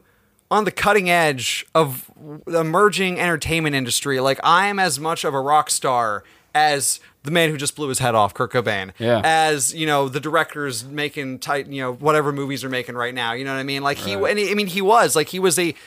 If if you were into video games in the eighties, you knew who John Romero was. Yeah. You know what I mean? Yeah. And this difference in, you know, persona really started to drive a wedge between Carmike and Romero. Because Carmike claimed that Romero was too distracted and he wasn't working as hard as everyone else. Romero's directorial debut was on Quake, though. So um, they let Romero direct Quake. And this was really the the nail in the coffin between Romero's relationship with id and Carmike. Because Quake was the first truly three D game that they had worked on. This was a big project for them, and obviously with this brand new technology, Romero saw this as a opportunity to like really push game design and really get right. interested in game design. And Carmike wanted to push the technology as far as they could go. And those two things a lot of times came to a head because Romero wanted to do experimental things with the design of it, but then that meant there wasn't as much time to push the tech. Carmike wanted to push the tech, and that meant there wasn't as much time for design. But before I get into that, I just want to share this one fun fact because I wasn't sure where to put it. John Carmike loved Nine Inch Nails. Yeah. And they loved Doom. Oh, and shit. so uh, apparently Nine Inch Nails uh, would play uh, Doom Deathmatch on their tour bus. Oh, wow. And okay. so they crossed paths at one point. The Nine Inch Nail guys, you know, obviously knew who made the game. And, you know, the, the Carmike loved Nine Inch Nails. And so they worked together to do the music and sound effects for Quake. All of the music in Quake was done by Nine Inch Nails. No way. Yep. And all of the screams are Trent Reznor. Oh, my God. So, like, God, all, I didn't know that. all the audio in there, like, all the, the, the enemies, like, screaming or the dying sounds, it's all Trent Reznor so just rad. doing screams. Yeah, That's yeah, yeah. so That's rad, awesome. dude. And it's awesome. a really cool soundtrack because it's like they don't they kind of do metal orchestra. Yeah. Like it's it's not yeah. just like rock songs. Like they're making kind of like orchestral tracks of guitars. It's really right. fucking cool the way they did this it. This is and that makes so much this all makes so much sense to me. The dichotomy mm-hmm. of the two Johns here uh, is honestly the dichotomy of the two Johns should be the name of this episode. Um, it honestly dichotomy of Johns. It's so they sound like Wozniak and Jobs. Yes, it does. It really does. And this is why it, this is repeated throughout history. Yeah. Two guys make something. One of them wants to take it further than the other one. The other one wants to keep the integrity of the thing. Mm-hmm. And this happens so much. And... Uh, uh, honestly, unfortunately, but honestly, usually the guy who wants to take it further does, and the guy who wants to keep it as like the integrity of the art mm-hmm. usually winds up uh, blowing his head off with a shotgun. And this is kind of the dichotomy of the two Johns here is very reminiscent of that as well. John Carmack wanted to take it on the road. John Romero wanted to keep it at the house mm-hmm. and um, keep the integrity here. And now John Carmack is going to be the king of the metaverse, mm-hmm. the yeah. president of Meta, mm-hmm. and we're going to all worship yeah. John Carmack. Yeah. And it, John Romero, I think, died with Kurt Cobain. You know, um, we'll get to where John Romero's at right now, but uh, it's not it's not heading up the metaverse. Right. Well, we'll get we'll get into the yeah. division that was wedged between uh between John and uh, and Id and the other John. Um, but Uh, this is also fun fact. Again, I just didn't know where to put this. John Romero is credited of, co of coining the terminology deathmatch. Really? Yeah, he came up with that term. It was between him and John Carmack. It's like whoever makes it out of this room. And while Quake was a success, the higher-ups accused him, Romero that is, of not being as focused as he could be, wasting the team's time in the process by leading them in circles and... He was also helping Raven Software a lot with Hexen, and they're like, "You're supposed to be the director of Quake. Why are you on the phone with Raven Software for four hours talking about Hexen? We're not, we're not making Hexen. What are you doing over there?" Because they started at this point, it's a bigger company, and there's there's other higher ups and stuff like that. And here's the thing: this is where we start getting into the the question of the question of John Romero. Is there is no doubt that. You know, he deserves his flowers as far as being a pioneer and an innovator in the game space. But the question arises of, was he ever actually a good director? Right. Because it is basically like, yeah, the game worked, but a lot of that was because Carmack was pushing some, a lot of this direction. You seem to kind of be leading the team in circles as far as design stuff goes. And uh, this was a problem John would continue to have throughout his career. And so I do wonder if, like, you know, he just wasn't cut out for to be a, to be a director. Well, and it's interesting. I'm reading here, too, John Romero was also one of the leading guys on uh, mods, modding mm-hmm. games here. He created files for players to create their own mods that were known as W A D, W A D, mm-hmm. known as like where's all the data, W A D files.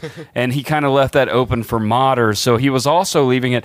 I think John Romero had the right vision here. I really do. I think he had this vision for like video games as a fun community thing and even left it open for players to mod, which even to this day mm-hmm. is such a highly contended subject yeah. here. Like, should we let people mod our yeah. games? And see, you know? I, I actually don't like mods I love typically mods. Um, yeah. because I, I think it, it infringes on the director's vision. Mm-hmm. That's not the way the game was intended to you be played. You feel that way about films too. Yeah. Yeah, yeah, yeah. Yeah, yeah. I, I really do like to respect the creator's intent in a lot of spaces. But, you know, it, it, while... no one can dispute Romero's impact on the game industry. Whether or not he was cut out to be a game director, I, I think is up for question. I'll let you guys rule on that by the time we get to the end of this. How but, many units did he move? Boom. Well, so Quake was a big success, but uh, Romero didn't have a great time making Quake. He said the higher-ups were pressuring him to just ship it, and he felt like it was... See, that's the thing. Like They, they tell two different stories. Id says...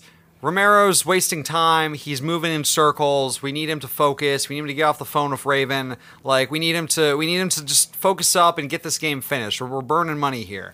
And mm. Romero said that the higher ups were pressuring him to just ship it, and he felt like they were stifling his creative vision. He thought that they were pressuring him to get it done at the expense of quality game design. Right. Both parties kind of felt like it was good to go their separate ways before their relationship was ruined. Um, he started his escape plan. He he said that um, he thought it was just time for him to go. Id thought it was time for him to go, and they left on good terms. He stayed friends with all those guys. You know, he didn't get forced out, but both of them were just like, this this company is moving in a different direction than the way I want to go, and I can feel the direction of the wind. And so right. I'm just going to go and I'm going to do my own thing. I got a big enough name. I, I'm not going to be, you know, it's not going to be hard for me to get some some seed funding together for a new company. And so that's exactly what he did. He went on, he started Ion Storm. Ion Storm. So now we're going to talk a little bit about Ion Storm. So that was the background. That was the gotcha. setup oh, to, yeah. to preface where this man is at this time. We have it. One of the rock stars of video games is a free agent. Nice. And he is going all around Dallas, Texas, seeing who will give him money. And the answer is a lot of people would give him a lot of money, in fact. So, Ion Storm was founded November fifteenth, nineteen ninety-six, only two years after Kurt Cobain blew his brains out. Yeah. Rest in peace, Kurt. Kurt. They announced Daikatana at E three in nineteen ninety-seven. So a year after the company was founded, they announced it. And the founders of Ion Storm was John Romero, Tom Hall, who I said that he would become a big character later on in the story. Uh, if you remember, he worked with uh, the two Johns back company they worked at before they started I D. Right. Uh, this dude named Todd Porter uh, and Jerry O'Flaherty. Jerry O'Flaherty. Tom Hall and Todd Porter are about to have a, a mini episode of Fitness episode that we're going to get to, but it's really important about how this whole thing shook down. Basically, nothing at Ion Storm went as planned. Uh, Jerry O'Flaherty, he's around, but he's we'll talk about him the least. Yeah. Yeah. So the slogan was "Design is law." At I D, the technology led to design. At Ion Storm, it'd be the other way around. The design would come first, and the technology would be made to supplement the design ideas. I dig that. Which, yeah, I love that. I love that. I, I, I'm I'm a big fan of let the design. Design's more important than the tech pushing yeah. it. You know. It's like when you're writing a script for a film, mm-hmm. don't worry about the budget. Just write the thing you want, mm-hmm. and we'll figure yeah. it out later. Yeah. And How right dare up. you? Yeah. right no. no, that is the complete opposite Absolutely. of what I would say. Yeah, I know. Absolutely. I said that because Dev Dev, and I have uh, worked on stuff together where I wrote scripts, and uh, Dev told me, Uh, we might need to save that for a later date when we have a little bit more money. But the problem with this... I mean, the I problem... Just, The problem wasn't really money. They had plenty of money, but the thing was, it was like when in at I D, they wanted to push cutting edge technology, and then they were like, "We we just built this cool thing. Figure out a way to use it." Right. Where he wanted to figure out what he wanted to do first, yeah. and then figure out what technology would make sense for that, instead of having to shoehorn gimmicky ideas in just because the tech is there. The dichotomy of the two Johns. Dichotomy of the Johns. Yep. So the original idea was for Hall, Porter, and Romero to each design their own game, while O'Flaherty would oversee the art team, assisting all three other teams. So they were forming Ion Storm, and immediately out the gate, they're like, we want to design three games at one time. And it was this was ambitious, but uh, Mike Wilson, who was previously I D's head of marketing, was hired as the C E O to handle the day-to-day business operations. And he said, publishers are lining up to throw money in, at game design. Uh, you could write up a game design on a cocktail napkin, and people would be like, here's millions and millions of dollars. Oh, what a time. If you were part of the Dallas Mafia, you, oh. could, you could get a two to three million dollars deal, no problem. What's two to three million dollars in nineteen ninety-six? The inflation got here later, nineteen ninety-six. ninety-six, two to three million will be about six to seven million. Six, seven million. So, yeah. you know, if you were if you were these guys, if you were what they called the Dallas Mafia, some of the legendary game designers that were happen just happened to live in Dallas and work in Dallas at the time, uh, it, hedge funds, tech startups, all that stuff, they were just they were lining up to throw money at you. Before Doom, developers would usually get a single-digit royalty percentage from their publishers. After Quake, Wilson struck a deal for forty percent of the royalties. Which act? Um, Damn. Yeah. So the, the developers were used to getting like eight percent yeah, of the royalties at the most. And then after Doom, Wilson struck a deal for forty percent for Quake's first level. Good pack. Lord, how did he do that? Because they didn't know about video games. Well, no, it's because Doom was so successful. Yeah. Doom was a, a, such a gangbuster success that when they were pitching Quake to Activision, Activision agreed to give them forty percent of the royalties. Good Lord. It, um, Wilson described it as the Wild West. Yeah, it definitely was. And Romero and Hall started talking to publishers at Eidos, and uh, Eidos had the cash to fund several games at once. So it was perfect. Eidos was like, we really want to expand our business. You came out of I D, you made Doom, you made Quake, you know, a lot of uh, everyone in this company is an industry veteran. You want to des- you want to develop three games at one time? Here's here's money for three games at one time. And so they negotiated three million dollars for each of the three games, plus forty-five percent of the royalties. Jesus. So like they, this, they got a good deal. Yeah. And now Wilson, who is the C E O, he wanted to knock these games out and use that revenue to transition Ion Storm into becoming its own publisher. Yeah. So the deal that they had with Eidos was just for these three games. They weren't owned by Eidos or anything like that. And uh, Wilson was like, the real money is in publishing. Like, if we could become a publisher and we could make royalties off of other developers making games, like, then we could really grow into a powerhouse in the industry. So let's take the money from these first three games. We're going to, we got to, I, I negotiated us a great deal. We're going to get forty-five percent of our royalties, and we have three million dollars for each of these three games. Like, that's a bunch of money. We can easily become our own publisher after that. However, not everyone on the team shared Wilson's ambition to become a publisher. Okay. And during the holiday break, uh, Romero and the others uh, signed their own deal with Eidos without okay. Wilson's approval whatsoever. Wow. So this starts a little bit of a power struggle, because Wilson was hired as the C E O, but he wasn't one of the founders. Okay. So he didn't own the company. He was the C E O, and they went over his head a lot. They basically treated him as like a, like an honorary C E O. He would advocate for things, but at the end of the day, Romero and those guys, they just did whatever the hell they wanted anyway. And, you know, Wilson was a business guy. These guys weren't. So, you know, it, it, it led to a lot of arguments of like, well, I think we should do this. And then the other guys were like, well, we don't want to do that. And he's like, yeah, but you guys don't know business. You guys know game design. And they're like, yeah, but it's our company, so we're going to do what we want. So over the break, the deal that they signed without Wilson's approval was now for six games. Wow. So uh, not to worry, though, they would use the extra money that uh, Eidos was going to give them for that six-game deal to open a second studio in Austin and have that team work on the three other games. So Ion Storm is a brand new studio. They have never published a game, and now they have this contract with Eidos for six games. How many? And they're how... opening up a second studio before their first studio has made anything. Nice. To make the other three games. That's awesome. So wow. Um, good for them, but uh, if I was Romero, I'd be like, did I get in over my head? Absolutely. Is this too big of a jump? Especially for a man who likes to take his time a little bit. Yeah, yeah, yeah. No, and this is where we go back to the dichotomy here. Yeah. You know, it's like, uh, again, it's that artist. It's that it's that author of the book who uh, came out with really good stuff, and now you want him to churn out uh, twelve mm-hmm. books in a year, mm-hmm. you know. Yeah. And uh, can you ask this man to do this? Yeah. Yeah. Well, okay. John said not to worry. After long development times that uh, caused Quake to take three years, that would not be an issue at Ion Storm. Right. Because instead of building their own engine, they would simply license the existing engine from id Tech, which means the studio wouldn't have to waste time building an engine, so he could focus on design. We don't have to do all the like techie stuff that Carmack wanted to do. We don't have to build new technology. We'll use existing technology, and we'll like let design focus on these games, and we'll crank these games out, and we're gonna we're gonna get through these games in no time. We're gonna be a fucking game making machine over here. No worries whatsoever. Nothing will go wrong in this plan. Trust me. Never. So. Oh, wow. Flush with more cash than they anyone in their right mind should have given this man, he rented out a twenty-two thousand square foot penthouse studio yeah. in Dallas. It was yes. in the Dallas's Chase Tower. Like you do. This office was a multi-million dollar office space. This is like Wolf of Wall Street with video games. Kinda, yeah. yeah. This is. Ex- it was, I bet how much cocaine was flying. Does it say in the articles how much so, cocaine was flying around? So here's the thing: there were rumors that.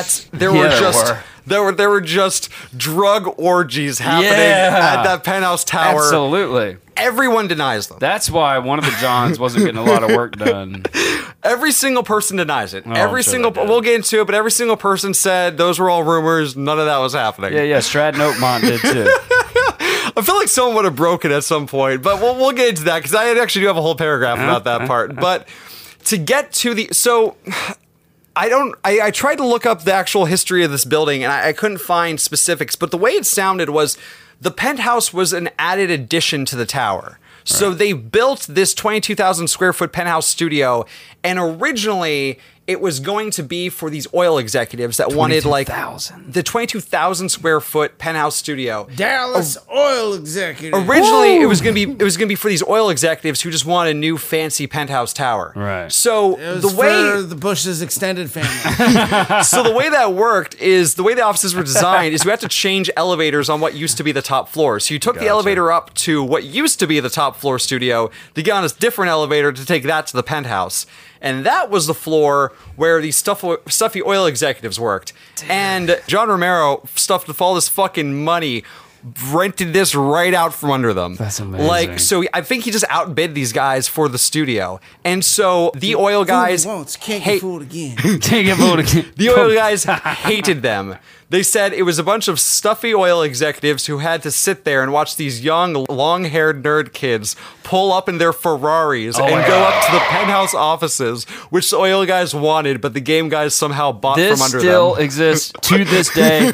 Can I tell you the quickest story ever? I Please. will not linger on this for long. Please. Uh, for those of you who don't know, I worked in video game marketing forever. That's how I met Drake in the first place, as we were working for a video game marketing agency.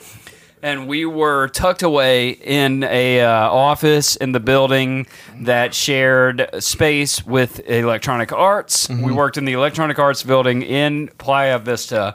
And uh, we worked in a... It was a contracted company that was contracted to do the trailers for Electronic Arts. And so we were put on the second floor of this building. And on the fourth floor was E A. Like, mm-hmm. big, big E A. Uh, and they used to own the whole building.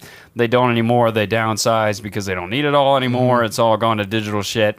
Anyway, we worked on the second floor in this, like, skeleton... office, basically, that was like the remnants of a uh, E A Times back in the day.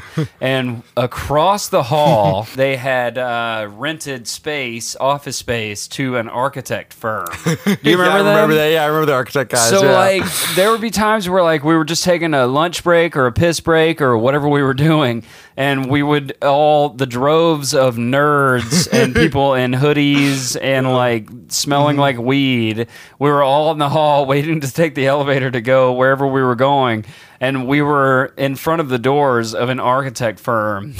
And, like, they would come out in, in suits, suits and, and be like, what? They, who is who are who are all these people? Why is there a field trip of high schoolers here? Uh, when do, can they go back? Uh, Again, man, those, the dichotomy. Architecture. All those architecture people were probably just like, man, they those have such a cool life. Yeah, yeah, yeah, yeah, yeah. They're we're envious. Suckers. That's the thing. It's all the oil executives. Yeah. Like, why do we wear suits to the office every day? This kid with long hair and a Metallica shirt pulled up in a fucking Ferrari. Yeah, yeah, yeah. yeah. And, and took we, our elevator up to our studio. And we were the same way. We were making yeah. a lot of money in yeah. that office that we were working out of, looking yeah. like a bunch of fucking like strung out nerds. Yeah. And we were probably making as much as some of those architects were across yeah. the hall. You know. Yeah, it was it was, it was, it was a prosperous time. So the office was actually completed in nineteen ninety-eight and had never before been used and was designed specifically for Ion Storm. So they got in early enough where they could like add some specifications for what they wanted. This place featured a theater, an arcade, a dormitory and shower room. Amazing. Quote, nobody used the shower. Yeah, yeah, right. They didn't. But sometimes they we, did. But sometimes we would bring in laser discs to watch movies, said Jake Hughes. Yeah, I was gonna say, not for showering. Yeah. No, they they used them. It just wasn't for showering. We would get food delivered, and sometimes we would stay late and just hang out and play deathmatch. So this was like a clubhouse. There was a dormitory there, there was a shower, there was a theater, an arcade. Like, people would come in and to work, and then they would stay late to play and sleep over and stuff like that. It was like it was like a clubhouse at the top of this giant fucking tower in Dallas. Sounds like a frat house. That's yeah. awesome. Video game. And actually, yeah. that, some people described it like that. And yeah. um, and that actually, what that was weird rituals. Do you think they had? Oh wait, what? So what what re weird rituals do you think they had? Oh. They had to, like, chug a bunch of booze while playing a game and, you know, walking on hot coals or something? See, yeah. I'm telling you, this all happened at the E A offices as well. Like, we did a bunch of this shit as well. Well, so uh, John Romero actually said that um, he really liked the culture of the early id days, and he wanted to recreate that. He wanted a space where people felt like it was just people hanging out, and also they made games. And we'll get into a little bit of that in... in, in Because there were some pros and cons to that, because this wasn't ten guys in a cabin in Louisiana. This was hundreds of people yeah. in an office, and it doesn't exactly work the same way, John, but we'll get into that in a sec. I love uh, John. Because um, this office also featured massive skylights that streamed onto the computer monitors. So John wanted this giant, like, windows that he could look out of and skylights and all this natural light, yeah. but it's like it caught so much glare yeah. on the computer screens that the coders had to set up black curtains over their cubicles and basically make their cubicles into caves so they could see what the Damn fuck they it, were doing. They're the ones who started that shit. It's like, John, this sounds like an office run by John Ralphio.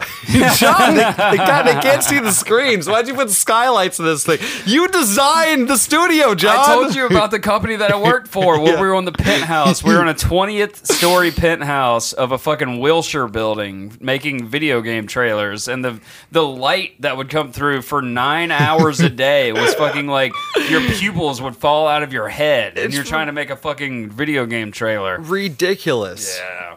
So, Ion Storm was frequently cited as being the industry's first rock star developer. Yeah. And this created rumors of sex, drugs, and other rock imagery. And apparently, this was all rumors. Mm. Everyone who worked there said that it was questioned about it, said that none of that stuff ever happened. It was more like a dorm where after work, people would play Quake and other multiplayer yeah, games. Well, of course you don't say that shit. You would think after all these years, someone would have cracked and like, told the real story. I'm, I have, I, Depends yeah. on how good those fucking parties were. Yeah, very true. Very true. Um, I don't know. These guys are also kind of like nerdy dudes too. Like no, I don't know. You don't. But the nerdy are even more free. Exactly. And the nerdy dudes, the nerdy people who work together are the freakiest. It's kind of yeah. like being in Mississippi at a family reunion. Everybody's just horny. You know what I mean? Family. Yeah. Yeah, I mean, Dungeons I'm sure. Dungeons and Dragons is just a incestuous role playing. I'm sure there was. I'm sure there was a hooker or two that made their way up to the old Dallas Tower. Not only Tower. A hooker, but people working there. Well, mostly men. Well, I mean, also. Uh, you know. Now we're getting down to it, Boyle. That's why I never talked about it. But uh, there were weird stories, though. Um, late night game sessions. Uh, weird stories. There were, quote, weird stories. Late yeah, night game were. sessions came with the usual swearing and smack talk, but Richard Gruberts, one of the writers, had this to say. I remember one day sitting on the floor of the hallway outside my office trying to get some writing done. Sometimes a change of scenery helps with the writer's block. And nearby to my left, some engineers are wrestling on the floor. And yeah.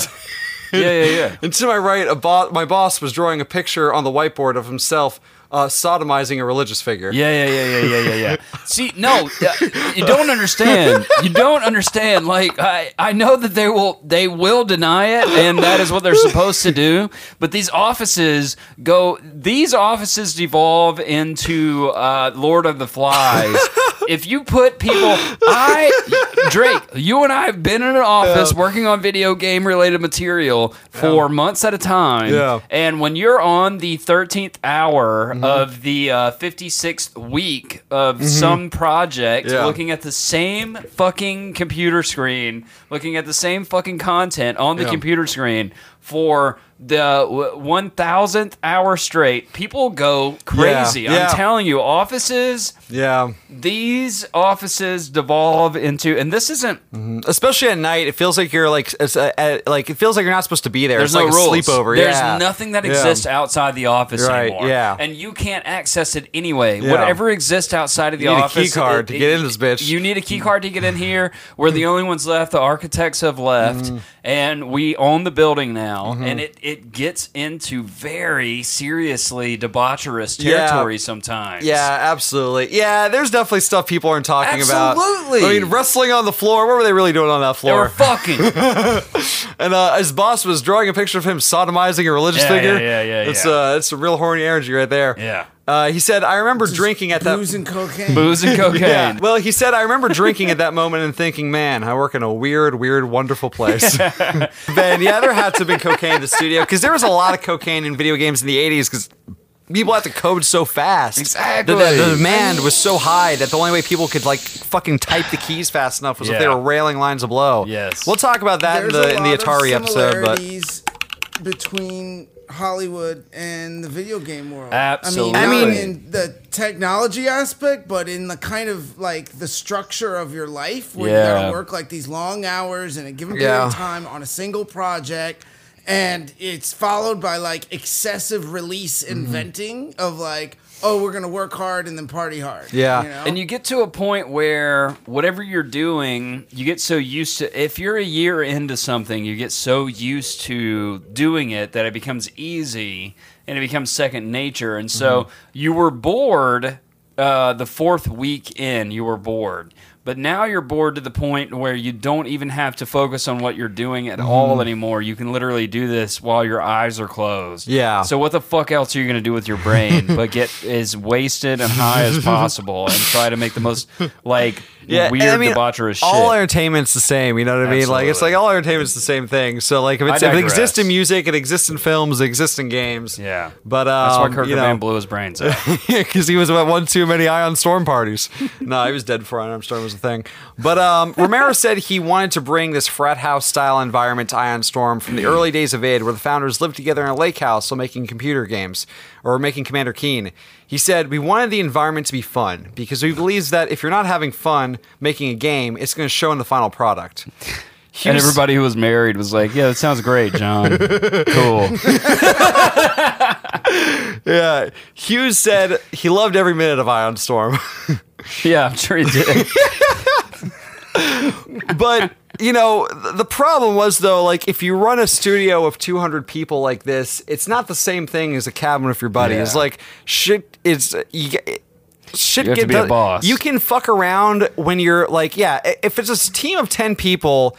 Everyone is can manage themselves. Yeah. Once you get to that many people, like two hundred, if you're, I think it was two hundred. You're I, running a company. Y- you can't expect everyone to micromanage themselves at a company that big. Regardless, the media loved putting the rock star label on Ion Storm, and John yeah. was exactly the face they wanted. He drove a big yellow Hummer one day and a Ferrari the other day. That's amazing. And he lived in a big mansion in North Dallas. Amazing. So he was the image that the media wanted to be like the the. First rock star game designer yes. is here. Dude, and it... Uh, yeah, go ahead. Yeah, he sounds like an early Mark Cuban. Yeah, I mean, he's an early Mark Cuban. He's early cryptocurrency. He's early... he's like, a this crypto is, boy. This yeah, is, he's a total this crypto, is a crypto boy. boy. This is Notch before Notch. Like, Notch yeah. made Minecraft and sold it for four billion dollars, but this guy was getting rich before anybody yeah. in video games. And it all started with publishing his own shit on the Apple two catalog magazine. Yeah. Like, this guy is a rock star. This yeah. is the form of rock star.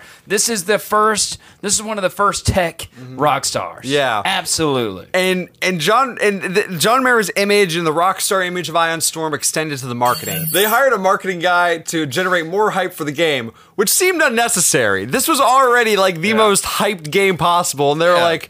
But the problem was, and we'll get into the actual development problems. The game was getting delayed constantly.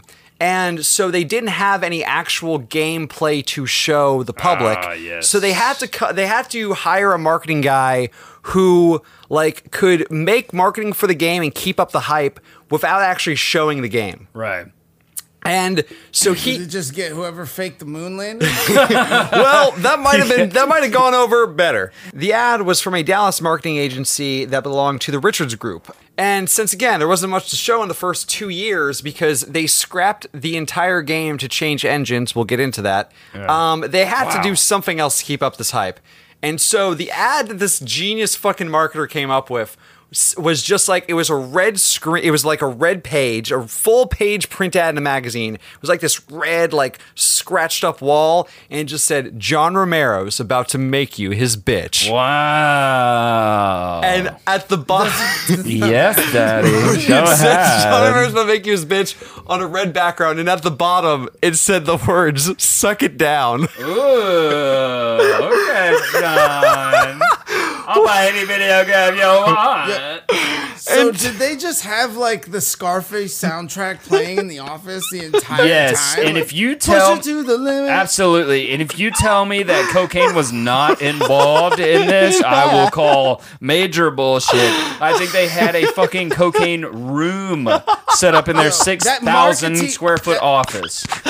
twenty-two thousand. The marketing guy got a contact high just from taking the gig. Suck the it marketing down. Guy was their cocaine dealer. Who thought suck it down? Suck it down. Suck it down. This. I wish video games would go back to this. Well, the dichotomy of the genres. It didn't go well for them. And to be fair, twenty-two thousand square foot office. And to be fair, they're like, hey guys, it's a double entendre. I mean, it's a joke that means two things. You know, suck- yeah, it means suck our dicks and suck our dicks. That's the double entendre. And, and, you know, suck the powder up your nose. You know what? I mean, suck the powder off my dick.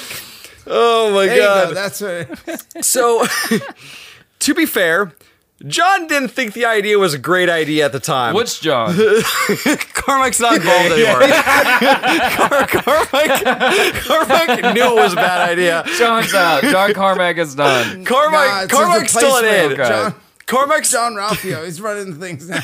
John Carmack's at it. I, from here on out, if I'm saying John, assume I'm talking about John Romero. Okay, because that sounds like a real John Carmack thing to say that John Romero said. Well, John Romero sounds like the type of guy who would openly embrace sucking it down, but if John Carmack was a, a poo-pooer. Dude, I'm laughing so hard my back hurts. I don't know why. I don't know how this is physically possible. Oh, it hurts to breathe, dude. Mm. Well, you know, I need a break. There was another John that made a, a groundbreaking project with the word die in it. John McClane. John McClane. They're dying hard here in this twenty thousand square foot office. There's no doubt about it.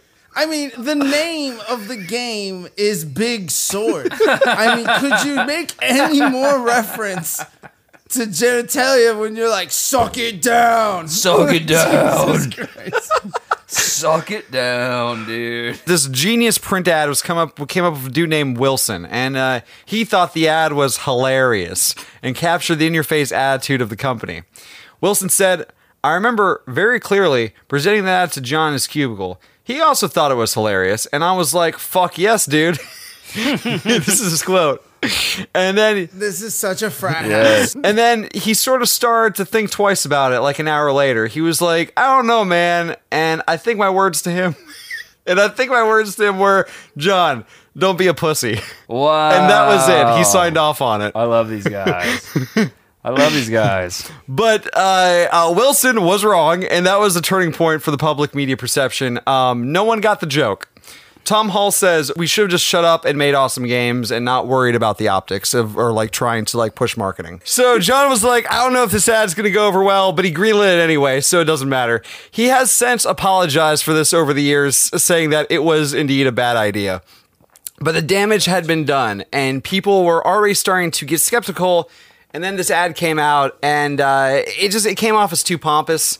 Um, and the sentiment towards the game just went downhill from here. People were like, we haven't seen anything of this game in two years, and the first ad that you put out is asking us to suck your dicks. Like, where, where, where's the fucking game, John? There was another problem with the marketing, too. Uh, something else that the internet didn't like. And I'm going to quote from a P C Gaming article. One of the stranger stories that emerged from Ion Storm began with the news that John Romero had died.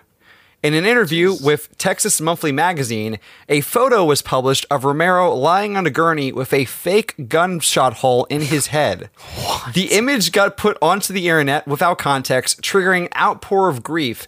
And when the image was outed as fake, people were outraged. Quote, I got phone calls from people on the West Coast in tears going like, what has happened? And I was like, what are you talking about? He's right here. I can hear him laughing from the other room, Hughes said.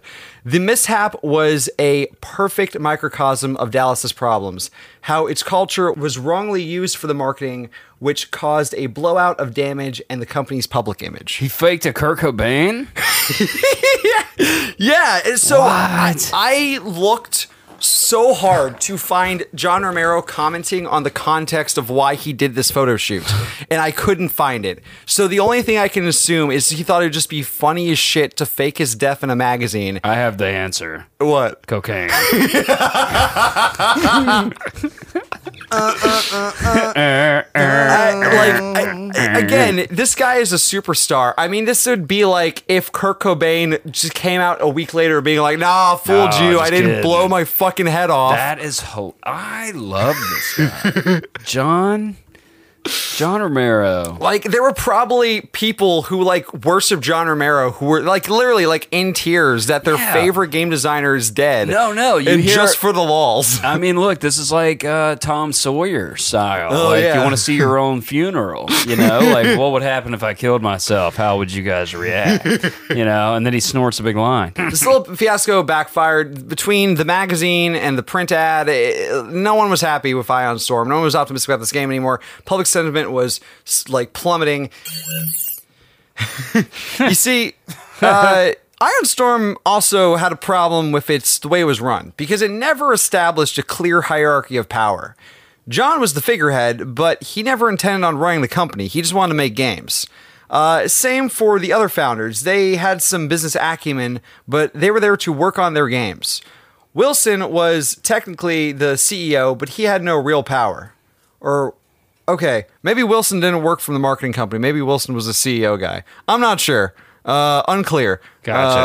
Uh, this is the first episode. There's some there's some rough spots. No, I love but it. But yeah. anyway, Wilson was technically the C E O, but he had no real power. He and the C O O, Bob Wright, owned five percent of the company, but combined, uh, the founders owned the rest, meaning that they could override any of their decisions. When uh, they moved into the Chase Towers, because they originally started, um, and they always intend to move to the Chase Towers while they're getting finished, you know, they they work somewhere else in a temporary studio first, but when they moved into Chase Towers, each of the four partners moved to their own offices, and it became known as the Four Corners of Power. Oh my God. And it, apparently, there was a constant power struggle between Wilson and Todd Porter.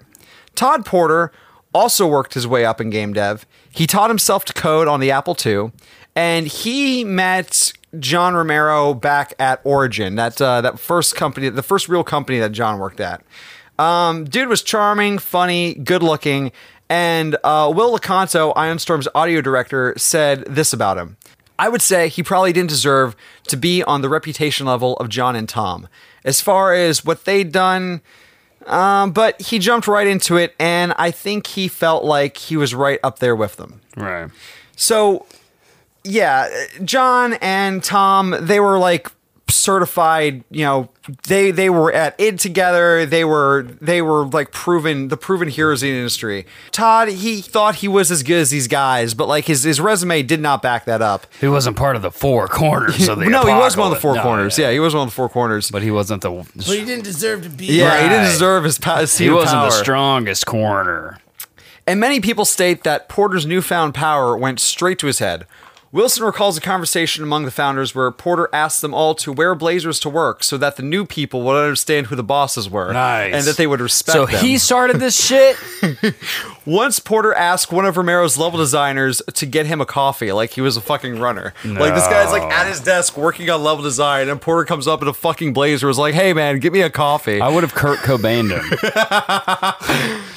So, you know, he was he was walking around the office ordering on designers like they were office runners or assistants, and Wilson said that he was cruel to people and he was fucking horrible. Porter was older than the rest of the staff. He was thirty-six. So he was the old man of the office at thirty-six. That's where this and, came from.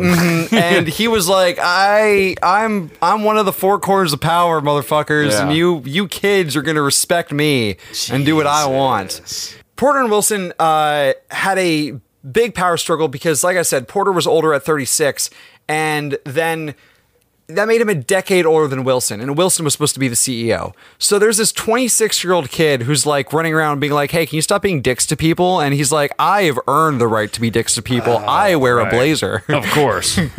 And so let's talk about the history of Todd. Todd history, the history of Todd. The history, Todd history, the history of Todd.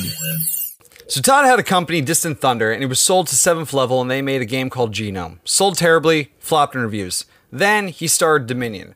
Todd left to join Ion Storm uh, with his partner O'Flaherty. He started working on a game called Doppelganger. Wilson said that he wasn't really working on a game so much as he had an idea for a game, and it seemed like he didn't actually know how to make games. Instead of working on the design, he hired a bunch of three D artists to make three D statues of all the monsters before anything else was done. Wow. He was like, I have some ideas for monsters. I want a bunch of three D artists to make up some three D models. I want to get them printed, and I want just monsters all over. It's going to help me figure out the design of this game. All right. And it was a salesman. I, yeah. so I, I've been trying to figure out why Todd was even invited to be one of the four founders.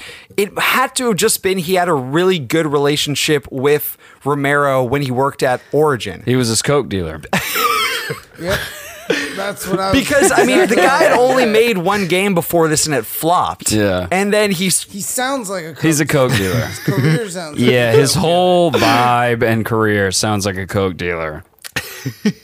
Well, Doppelganger wasn't really going anywhere, and so Todd had the brilliant idea. He was like, hey, well, before I left to join Ion Storm, I was working on this other game over at Dominion. Um, we could buy that game off of them. They want to get out of video games, so they're oh, trying to okay. sell out their I P, and I already started working on this game, so it's half done. Okay. Listen, we can buy this game from them for one point eight million dollars. Oh, it's nothing. And it, you know, that's like, like a month's rent on our sixty thousand square foot office. And that's like my second for all. Yeah. He's like, look, we'll buy this game. Look, one point eight million dollars. We're supposed to have three million dollars budget per game, right? Gotcha. We blow almost two million dollars on that to buy the rights to this game that's almost done. This game can sell up to five hundred thousand copies. I guarantee it. The game ended up costing over three million dollars. You run that through the old inflation calculator. That's five point one million dollars. Um, he had brought over a half-finished strategy game from seventh level named Dominion, Storm Over Gift three. Uh, I don't know why it was called that. It was the first one in the franchise. Um, and don't know why it was a three at the end of there. And he said he could have it out the door within three months. It okay. took over a year to finish. It was Ion Storm's first release project, coming out of uh, coming out in June nineteen ninety-eight. Uh, it bombed into reviews and sold less than twenty-four thousand copies. That was Todd Porter's contribution. He was like, I'm going to bring over this game and then I'm just blow all the fucking money on it. Yeah. Just gonna blow all the money on it. Yeah. And, whatever, uh, and you want to know what the cocaine budget was? Whatever Todd's salary. And then while I'm doing it, I'm just going to be a dick to everyone in the fucking office. All you people, Jesus. I'm ten years older than you. I know what I'm talking about. So... Porter was also trying to move in on other aspects of the business. He would go to design meetings for Daikatana, which he was supposed to have nothing to do with. Again, there's three different games being made. Porter's making one. Um, Romero's making one. Like, there's no reason for him to go over there. He's showing up in design meetings for Daikatana anyway, trying to, like, make it his game too. Uh, he tried to start a comic book publishing wing of Ion Storm. Like, just... for no other reason than he thought it would be cool to do. Uh, Eidos shut that down immediately. They were like, we gave you so many millions to make video games. You just bombed. You just blew three million dollars. What are you doing with this comic book shit? We have some serious concerns about the money we have given Ion Storm. Cocaine. Yep. So during the development of Dominion, uh, he is just burning through money. He's burning through way more money than he thought he was going to. Production's taking longer. And so he's hiring... like a lot of producers and other founders felt like he was like starting to like suck up their resources again, because each game is supposed to have the same amount of money, but he he burnt through his three million, so now he's right. still spending company money to like buy to like hire more people and stuff, and the other founders started to be like, what why oh, is all yeah. the money going to Porter's game? I love game? that I love that's what that's what I love to do is like, if somebody, by the way, just putting that out there for like everybody in the world, if you get four million dollars to do a project, that means like three point nine million of that is yours. You know what I mean? And you can do whatever you want with it, to be honest. Um, and they're not going to ask many questions until like the I R S comes around. But like, uh, if you get a four million dollars project, you know, Dev, like, you know, uh, you can just look, spend most of that on drugs and Lamborghinis. But look, here's the thing. Um, a lot of these negative, a lot of this negative press, a lot of these stories about Porter were coming from Wilson, because him and Wilson did not get along. Wilson! And so I, I just want to be fair and balanced here. Wilson was not without his scandals either. He borrowed company money to buy a new car after wrecking his own. Yeah. Uh, he was also described as an uncompromising business negotiator and could be just as fiery as Porter. So while he was more liked by the people in the office because, like, he was nicer to them, right, he was pretty yelly, too. Like, they were vocally opposing each other constantly. And Wilson said that the key difference between him and Porter was that while he was also loud and demanded a lot of stuff, uh, the, the people liked him because they he had their back. He said, someone's got to fucking call this dude out for being an asshole or this whole company is going to be assholes. Right, yeah. And, again, to be fair and balanced, uh... P C Gamer uh, contacted Porter about the statements made against him, and he tells a completely different story. Okay. He said that um, he liked Mike fine. Uh, they got along fine. There was never a power struggle. They did disagree about stuff, but at the end of the day, Mike was the C E O, and he respected his decisions. He says he doesn't remember making that Blazer comment, and he would never be intentionally cruel to anyone. He definitely never demanded anyone to get him coffee that wasn't supposed to. And he never lost. And he said, did I lose my temper? Sure, but we were working really long hours. I can't say I never yelled at anyone, but I never did in a mean way. Yeah, they always uh, they always tend to uh, uh, deny but, everything that happened. So... Just like uh, Blizzard is going through right now. Well, so, but this, regardless of who's right, uh, yeah. I kind of think Wilson was right, but regardless of who's telling the correct story here, uh, this is causing massive disruptions in a studio that's already not going great. Yeah. Daikatana's got its own problems, and we're going to get into that, but the reason I bring up this whole power struggle between Wilson and Todd is because... It, the death of Ion Storm wasn't all John Romero's fault. Yeah. There was a lot of moving parts. There was a lot of egos. Like I said, they never established a hierarchy. There are basically five people all fighting for control of this massive multi-million dollar brand new studio that doesn't have a work culture. They don't have any established policies or procedures. And there's also these two other products, projects that are going through their own drama and stuff. And so a lot of people credit, fault Romero for, you know, solely for the reason that all the failures happened. But there was a lot of stuff that was basically out of Romero's control. Right. But what was in their control is one of these guys had to go. And in the end, Wilson was the one that was fired. The friction of Porter was a contributing factor, along with the plans Wilson had of transitioning the company to a publisher. Remember before when he was like, we should be a game publisher?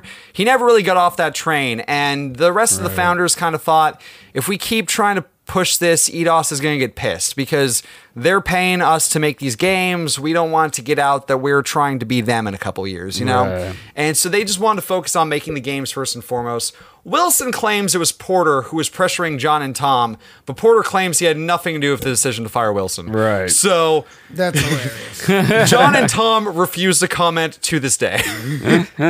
uh, but uh, after this happened, Porter became the C E O. Um, so they're like, well, Wilson's gone and Porter's already been running around yelling at people anyway, so yeah. I guess he's the C E O. He is the most senior guy. I mean, the old man's thirty-six. He's going to die soon. His retirement's coming up. thirty-six all, years we're old. We're all fourteen years old. Yeah. Yeah. We're gonna, this man's perfect for C E O. He was not great at being C E O. No, because a thirty-six-year-old person is, uh, by the way, still a child. But that's that's also a running yeah. theme within the video game yeah. industry, is thirty-six years old is the old man. Yeah, exactly. And this is an industry run by people who are Con, considered to be old when they are uh, well before their forties. And again, I, I could understand if Porter was like a legendary game designer, but he's made two flops, and uh, he, as far as I know, he doesn't have any real business acumen either. Why make him C E O? But whatever. Cocaine. His, his game was already out, and he had nothing better to do, so they were like, you're C E O now, I guess. Cocaine. He was not great at this job. Yeah. Uh, he, for some reason, I couldn't find out why, but he turned down a deal with Compaq Computers that would have paid Ion seventy-five cents for every dollar for every Compaq computer sold with Dominion already installed on it. Good lord. And it would have guaranteed Ion Storm a minimum of one point five million dollars. seventy-five percent? So they're basically like, that game that flopped, what we'll do is we'll install it on all of our computers and we'll pay you seventy-five cents to every dollar we make off of Compaq what? computers sold with Dominion on yeah, it. Yeah, what do we not and, know about that deal? Uh, for some reason, Porter was like, ah, not a good enough deal, and he turned wow. it down. Wow. So Porter and O'Flaherty, uh, remember O'Flaherty was the guy who was running the, basically the art department that was helping all the teams. Yeah. But Porter and O'Flaherty were friends. They came in together. And so uh, eighteen months after um, Wilson was fired, they were like, Porter and O'Flaherty can go too. We don't, we don't need these guys here. We're not, we're cleaning house. Anyone who's not working out, we're just going to get rid of. We're going to try and trim some of this power struggle. The four corners are now the two corners. The whole uproar with Porter and Wilson and all of the change in management is credited with one of the reasons why Daikatana's original dev team quit in mass in a famous walkout, and he was fired wow. right after that happened. Oh so, like, basically, like, he was, things were so tumultuous with him as C E O that a large portion of the original development team Daikatana quit and walked out on one day. Damn. And they were like, there was a mass exodus of some of our best talent in the entire studio. You are fired, sir, was- and take O'Flaherty with you. The business issues were not the only problem. Tech issues plagued game development. On top of the game not coming together well, again, the uppers at Eidos had the same thing to say that the uppers at id had to say, that John Romero just didn't seem like he was fully focused on his project. Well, yeah. He said, they said he was out of the office on press trips a lot, and yeah. they know he was never around for when they need to ask him important questions. No, but I understand this guy. I understand this guy. I relate to this man. Well, again, you have to give uh, art time to breathe. You know what I mean? But they, he was the director of the game, and they needed him in the office to answer important questions but about the design. You know what? When you get John, you get John. Well, that was the thing. When he was in the office, he was constantly getting distracted playing deathmatch. Oh, so, well, that's different. That's different. So, okay, that's different. The thing was, when you get to the office, you got to work, John. But. But when I'm he not was in the office, you know, he was constantly on press tours, and again, everyone was like, every time you, st- you just open your mouth, interest in this game drops. That's like, like Elon your Musk. Cachet is running out. Can you just stay in the office and answer these basic design questions? Like, this thing's a fucking mess. And he's like, I'm doing another interview. And then we did come to the office. He was playing deathmatch. Romero has a side of the story, but all right. No, no, no. But if Romero you're just going wanted, to the office, Romero said he wanted a chill environment. But the problem was that worked with a small team of twenty to thirty people. Ion right. Storm was big, and someone needed to actually manage and lead the team. Listen, That's, I don't care how many people are involved now. I'm, I'm going to have the same method. I made a million dollars, and I bought this sixty thousand dollars square foot office on what I do. You know what I mean? So if you want me to change what I do, uh, you're going to have to get another John. But this John, this dichotomy is still going to say the same. Well, Romero argues that his excessive trips out of the office was greatly over-exaggerated. He was there most of the time. And, and that I also believe. and, and then when he was playing deathmatch, he was playing it for testing purposes, exactly. and he had to play it. Yeah, I'm on John's side. But regardless, there was a high turnover, and Daikatana had lost its Daikatana lost its lead programmer five times. They went through five lead programmers Whatever, over the course dude. of this project. Look, nerds just don't know how work progress flow goes. Workflow, you know, the workflow when they send you the diagram. So like when you When you start working for these video game companies, they'll send you this fucking bullshit paperwork, right? Unlike their workflow. And it's all about, like, when we want you in the office and we, we when we want to see you and this and that. But you know what? I'm a creative genius. I'm a I'm a mind that can't be held by your boundaries, my friend. That- and I work when I want, and when I want to work is when I put out the money, baby. five, six p.m. is usually when I put out my best shots. So that's what you're going to get. Well, John kept that energy, and yeah. eight employees left to go join Mike Wilson's new publishing yeah, venture. Go ahead, leave. leave. Get out of here. John- John Romero sounds like a modern day free, uh, geek show. Go ahead and leave. Go ahead and leave. If you don't want to work uh, on John's schedule, you can. Don't let the door hit. But in preparation for the E three nineteen ninety-nine, a demo had to be prepared, and it had been prepared for months. And then a week before the show, apparently Romero wanted a bunch of changes, and everyone was like, what the fuck? This stuff has been in place for months. Why are you just asking about this now? Is it because you're out of the office all the time when you are here playing fucking deathmatch? Yeah, that's exactly why. So the demo for E three ended up at running at five F P S. and it oh was God. a massive disaster for P R. That is not good. This was like the That's first so public funny. showing of the game in a long time, and it running at five F P S. Okay, look. So this is where I will say. It's like stop motion. That is, that is what I will say. You can be a rock star all you want, uh, just like I have been playing for the past two mm-hmm. hours here. Mm-hmm. But it does come down to a, a point where... Uh, If if you don't deliver, if you don't deliver, they're right. It's really bad, and they yeah. are right. If you're going to be a rock star and you're going to uh, be a very problematic person to work with, at least put out a good product. Yeah, that's the thing. If you're going to be a genius, well, that's the thing. Make if, it good. If if Daikatana had ended up being good, we would have, you know, John Romero would be laughing in our faces to this right. day. Absolutely, but, but he's dead James now. He put a he put a yeah. shotgun in his mouth.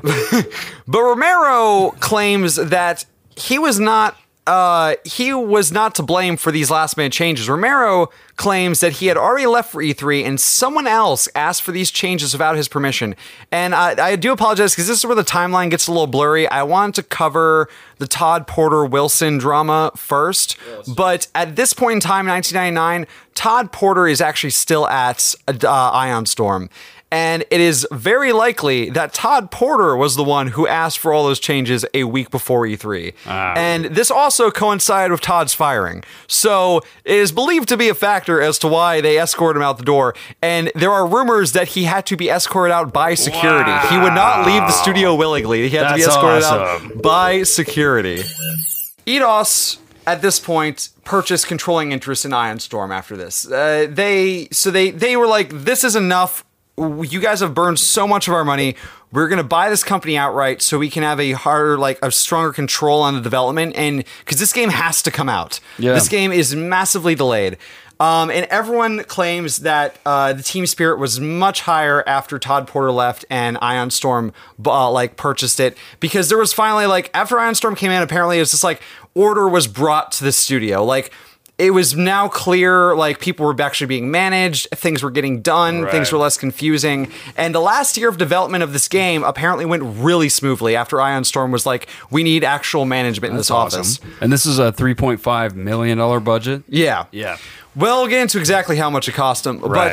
but the early internet was a sa- was as savage of a place as it was today, and I found an old archive forum thread uh, that was saved on a Google Groups for some reason, and they're saying that, uh, and even back then, they're talking about the firing of, uh, of Todd Porter um, and being super happy about it, and people are being just as mean as you would expect internet people to be mean, but um, yeah, like even back then, if information is hard to come by, the gaming community at large knew that Todd Porter was ruining Ion Storm. And a lot of people at this point did not like John Romero either. And one of the guys said, I shouldn't have to say who the next one to be fired should be. Hint, he is a Japanese sex symbol, in quotes.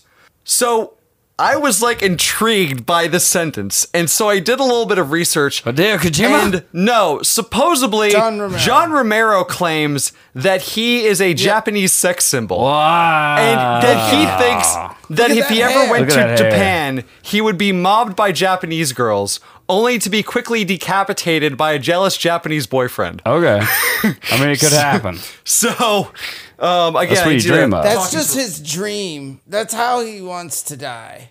That is the way he wants to go. He's like, guys, I don't want to die of old age or a heart attack. I want to die as a Japanese sex symbol that gets his head cut. So, so now we've talked about all the drama around Daikatana. We've talked about all the problems of its development and everything that led up to it potentially being like a a not, you know, all, all the problems behind the scenes. Oh yeah, no, this was but, the this was the Stratton Oakmont. But uh, the problem wasn't just the behind the scenes, and this is why I think maybe John Romero's not a great director was because because Daikatana was, I think, fundamentally flawed from a game design perspective. First of all, John Romero wrote a four hundred page design document. That's fine. Which is way too long for a G D D, especially for a first-person shooter. For comparison, Deus Ex, which was an R P G, yeah. had a sixty-four page design document. That's it? That's it. G D Ds do not have to be four hundred pages unless you're making films, fucking Skyrim. There's films, no reason. Some films have Bibles that are two hundred pages long. It, but I guess that also is also too long. I, I don't know. I, four hundred pages for an F P S, too long. I, I there's yeah. not there's a lot of ambitious stuff happening in Daikatana. There's I don't know what this man wrote about for four hundred. But you fucking also pages. said it like spanned travel. There was twenty-four levels. I mean, but there's twenty-four levels. Like I, I don't know. I would love to read what this man wrote for four hundred pages. Yeah. But either way, cocaine, cocaine ramblings, absolutely. But anyway, with Quake, the first year of development went towards the engine, and to avoid this, John, again, he licensed the Quake engine from id. However, the tech quickly became antiquated, and they wanted to move to id Tech two. John was blown away by the tech, and he thought Daikatana would look and feel outdated when it came out, which is at odds with his design philosophy in the first place. His whole problem... His whole problem with working at id was that they're spending too much time boosting this technology that really doesn't matter. What matters is the game design. Let's focus on the game design. And then he is in the driver's seat, and the second he sees a shinier, more high-tech thing, yeah, he man. says, we're scrapping this and we're doing it again id Tech two, which again... You know who else does that?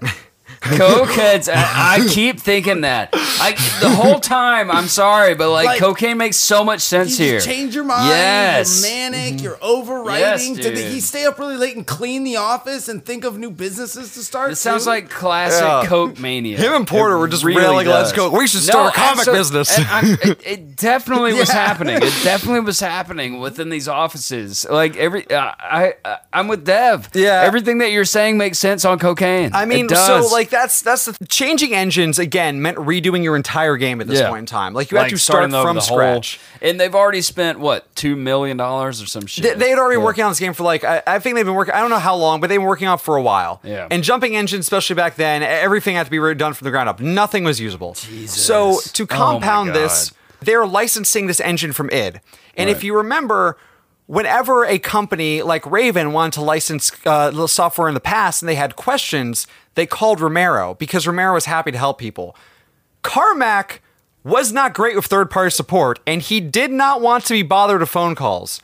When Raven Software called, they called Romero. So when Romero called, Carmack was like, I don't want to be on the phone with you. I love you, John, but I am doing something right now. I'm not helping you with this. I'm creating the metaverse. So, so it was really hard for them to get some support implementing the Quake two source code at all. Nowadays, when engine upgrades, uh, it's fully forward compatible. So like if you move from Unreal Engine four to Unreal Engine five, it's, it's going to work really efficiently.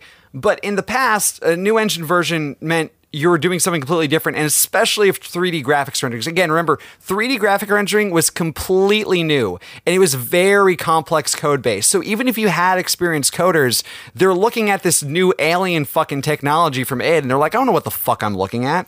You yeah. know what I mean? So like, it made it incredibly difficult. And so Ion Storm received the Quake two source code in November of nineteen ninety-seven, but it took them until March of nineteen ninety-nine to fully implement the source code.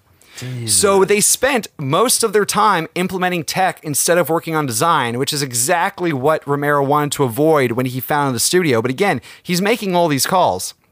Right. Ion Storm wasn't the only developer that had these issues, though. Upgrading three D engines around this time uh, plagued a lot of games. Jedi Knight, Duke Nukem, and Prey were all notorious for this. Prey and Duke Nukem uh, had even longer dev times than Daikatana. We'll talk about Duke, Duke Nukem one of these days. Duke Nukem Forever was in development for fifteen years. Oh, my God. Now, see, here's the thing, though. One company that decided not to play catch-up was Valve. They had the source code for Quake two, and they were like, no... Uh, we're good with what we got. We're good with our code. Wow. And they made the right move, because you know what game they passed on Quake two for? Half-Life. Half-Life. Yep. They developed Half-Life on their own stuff that was an outdated engine. Like Quake, or like Half-Life was not cutting edge as far as like tech when it came out, oh, but it was a good game because it looked they like it. It looked Half-Life was like. Well, here, that's that's. It was fun. Yeah. It was a mechanic. Well, that's Absolutely. But that's the thing too, though. If you're working on an engine you understand, you can get more out of it than a new engine you yeah. don't understand. And you know, Valve. I mean, we'll talk about it again in a, in a, in a later episode. But Steam, Steam came from Valve, and I, I mean, yeah, our whole like a big chunk of our video game platforming on P C comes mm-hmm. from Valve nowadays. Yeah. You know, all from Half-Life. Yeah. yeah. Oh, yeah. And I mean, they made they made undisputably the right move. Yeah.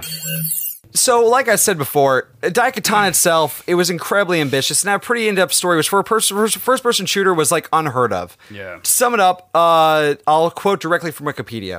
Uh, I tried not to quote directly, and most of this I wrote in my own words, but for the story summary, I was like, ah, fuck it. In feudal Japan, two rival clans are at war. The Mishimas go to the swordmaster to craft a weapon to end the conflict, the Daikatana. However, they realize that the dark desires the person has gives the Daikatana evil powers. And to avoid this, they throw the sword into a volcano and the war ends.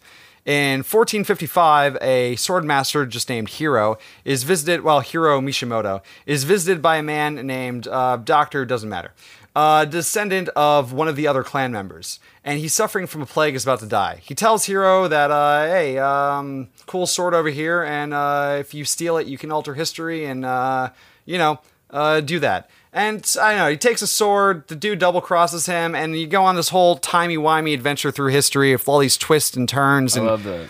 It, apparently, it was a pretty good story. Yeah. You know, like, the story itself was was fine, and it had voice acting, which was crazy, and... You know, John said he wanted to make something new. He wanted something that was going to push the genre forward. He wanted, he wanted, he didn't just want to reiterate the F P S over and over again. Like, he thought Quake was a good game, but it was like, it was, it didn't bring anything new to the table except for three D. Like, it wasn't iterative on the principles of uh, first-person shooting. Like, Quake two was just Quake two. You know what I mean? He wanted to do something that was like, this is a new thing. He wanted three D melee combat, which was a uh, system that he could never get greenlit for Quake. And he thought it was a key component of the game. The story was important to Romero, and it was one of the things that he fought with Carmack about back at id. Carmack famously, famously said, story in a game is like story in a porn movie. It's expected to be there, but it's not important. Nice. And it turns out he said this to Tom Hall, who was the narrative designer at Doom. Nice. And so Tom quit shortly after that conversation. Yeah. He was like, why the fuck am I making a story if you don't think it matters? Yeah. And, you know, Tom Hall would go on to uh, be one of the uh, main, uh, one of the four corners of power at uh, Ion Storm. So... Wow. The other Four pro- corners of power. So the other problem was the two A I-controlled companions that I mentioned before. They were supposed to help you in combat and with puzzles, but they could also die. And the A I tech back then was just not there. So these mm. guys died a lot. They constantly got stuck on geometry, and if they die, it's game over, and you have to get to the end of the level with them. So if they get stuck on geometry, you have to like either push them off or yeah. reset. They died. They walked off ledges a lot. Like, the A I was a cause of a lot of the frustration of this game. This was the other problem. There was friendly fire, and the A I would constantly stand behind you and try and shoot oh, through you. Damn. So sometimes your your friendly A I would kill you, and then again, if you accidentally hit them and kill them, you also it's also game over. Damn. And to top it all off, many of the weapons had splash damage, and it's really hard not to hurt yourself with the A I. Basically, yeah. projectiles would bounce all over the place or have big explosions. explosions, and so it was almost impossible to shoot a gun that didn't inadvertently damage someone on your team. Right. The game had really long loading times, and were, the loading screens were incredibly annoying. They had like this awful sound effect, and again, you had to load oh, all the time. But he wanted an R P G elements, and he was inspired by Chrono Trigger and Zelda, and so like he wanted puzzles and all this crazy shit, but again, like this was a game full of ideas with none of them polished. Like, he had all these ideas, but didn't stop to think about how do you actually implement these in a fun way. Started with a weapon called the Ion Blaster, and the projectile it shot bounced off of walls and hits multiple targets, including yourself. So Damn. The first weapon you get in the game is, like, dangerous to use. In fact, the best way to play the game is once you get the Daikatana, just use melee for the entire game. Yeah. The Which, you know, again... Cool that there was melee combat in a game this early. It wasn't great. Right. The puzzle mechanics were kind of random. Most of the games, like if you're doing good game design, you teach the player how to solve puzzles by implementing simple versions of the puzzle yeah. and then scaling it up and you're using things that you learn from the beginning of the game throughout the game. Uh, Apparently, most of the puzzles in this game didn't relate to each other. So each time you had to figure out a puzzle, it was kind of felt like random and like right. there wasn't a great way to figure out what the logic of the puzzle solving was supposed to be. And like a lot of times it would implement stuff that you would never use again in the game. So it was kind of confusing what you're supposed to learn from each puzzle going into the next one. The answer is nothing. They were all random. The game had multiple...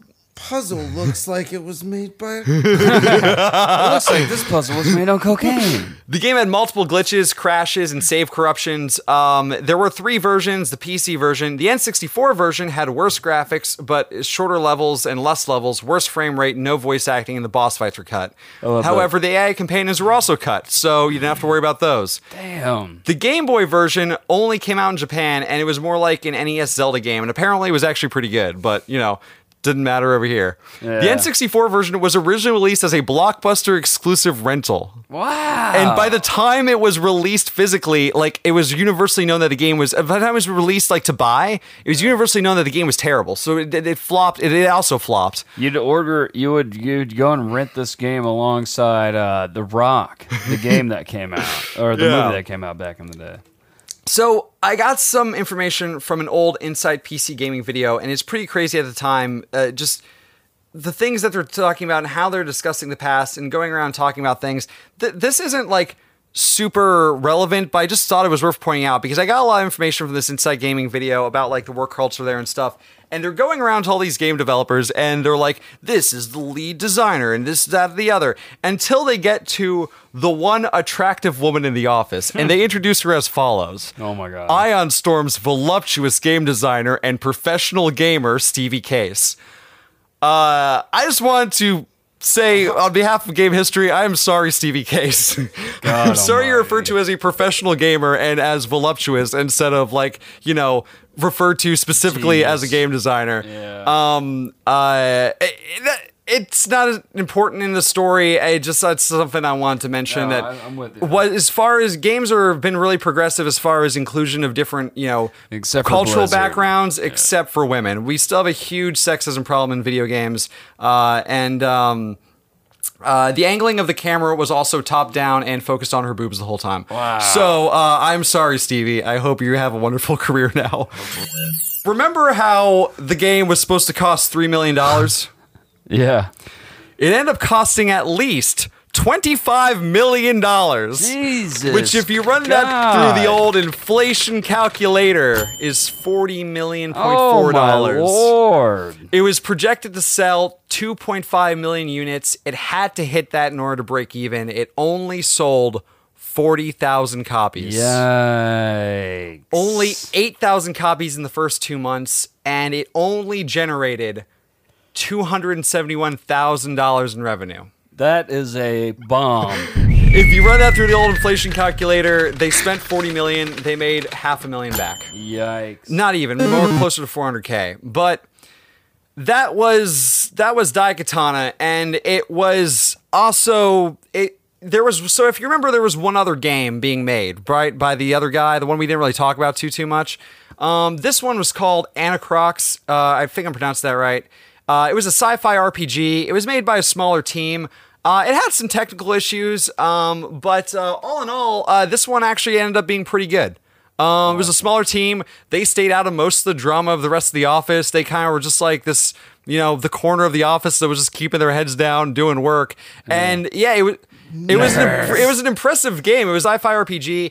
It was running on a F P S engine, so it made it super hard to pull off like an R P G. But they made it work, and apparently it got really good reviews. But it sold just as poorly as the other two games. Yeah, exactly, man. uh, try to make video games without cocaine. It's gonna sell just as bad. Okay. So I mean, who knows if that was because the uh, the other two games released by Ion Storm were absolutely trash, and everyone was just like, "I'm not, I'm not falling for this again." I'm not. But two weeks after the launch of Anacross, Eidos informed Ion uh, Storm Dallas that it was closing their studio. Oh. And so the Anacrox team actually stayed without pay to finish a patch for the game because they really wanted to get that patch out. Damn, so they, I wouldn't. You know, so so good on them. They stayed without pay to, to finish that out. And then uh, that is it for Ion Storm Dallas. After Anacrox, they were like, we have spent so much money on this. None of the three we're three for three on a loss here. Jeez. Now, you might How remember video games get made. Now you might remember there was another studio, the Austin studio of Ion Storm, that was tasked with developing those other three games. Or did they just, like, get distracted cooking barbecue and drinking? No, that is actually the one bright spot out of the story. if this whole fiasco gave us nothing else, it gave us the career of a man named Warren Spector, who will get his own episode one of these days. Warren Spector deserves his own episode, and he made a little game called Deus Ex over at the uh. Austin studio.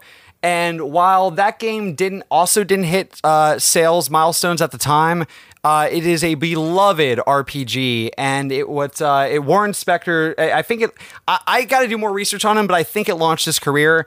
And Warren Spector, like, thanks John Romero for, like, giving him his shot. He was awesome. Like, if, if it wasn't for John Romero, you know, doing creating Ion Storm, giving me this office in Austin, like, Deus Ex wouldn't happen.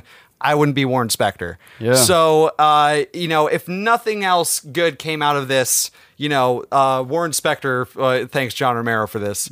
He and Hall kept trying for years. They started Monkey Stone Games, and they were going to focus on mobile devices and stuff, just small mobile games.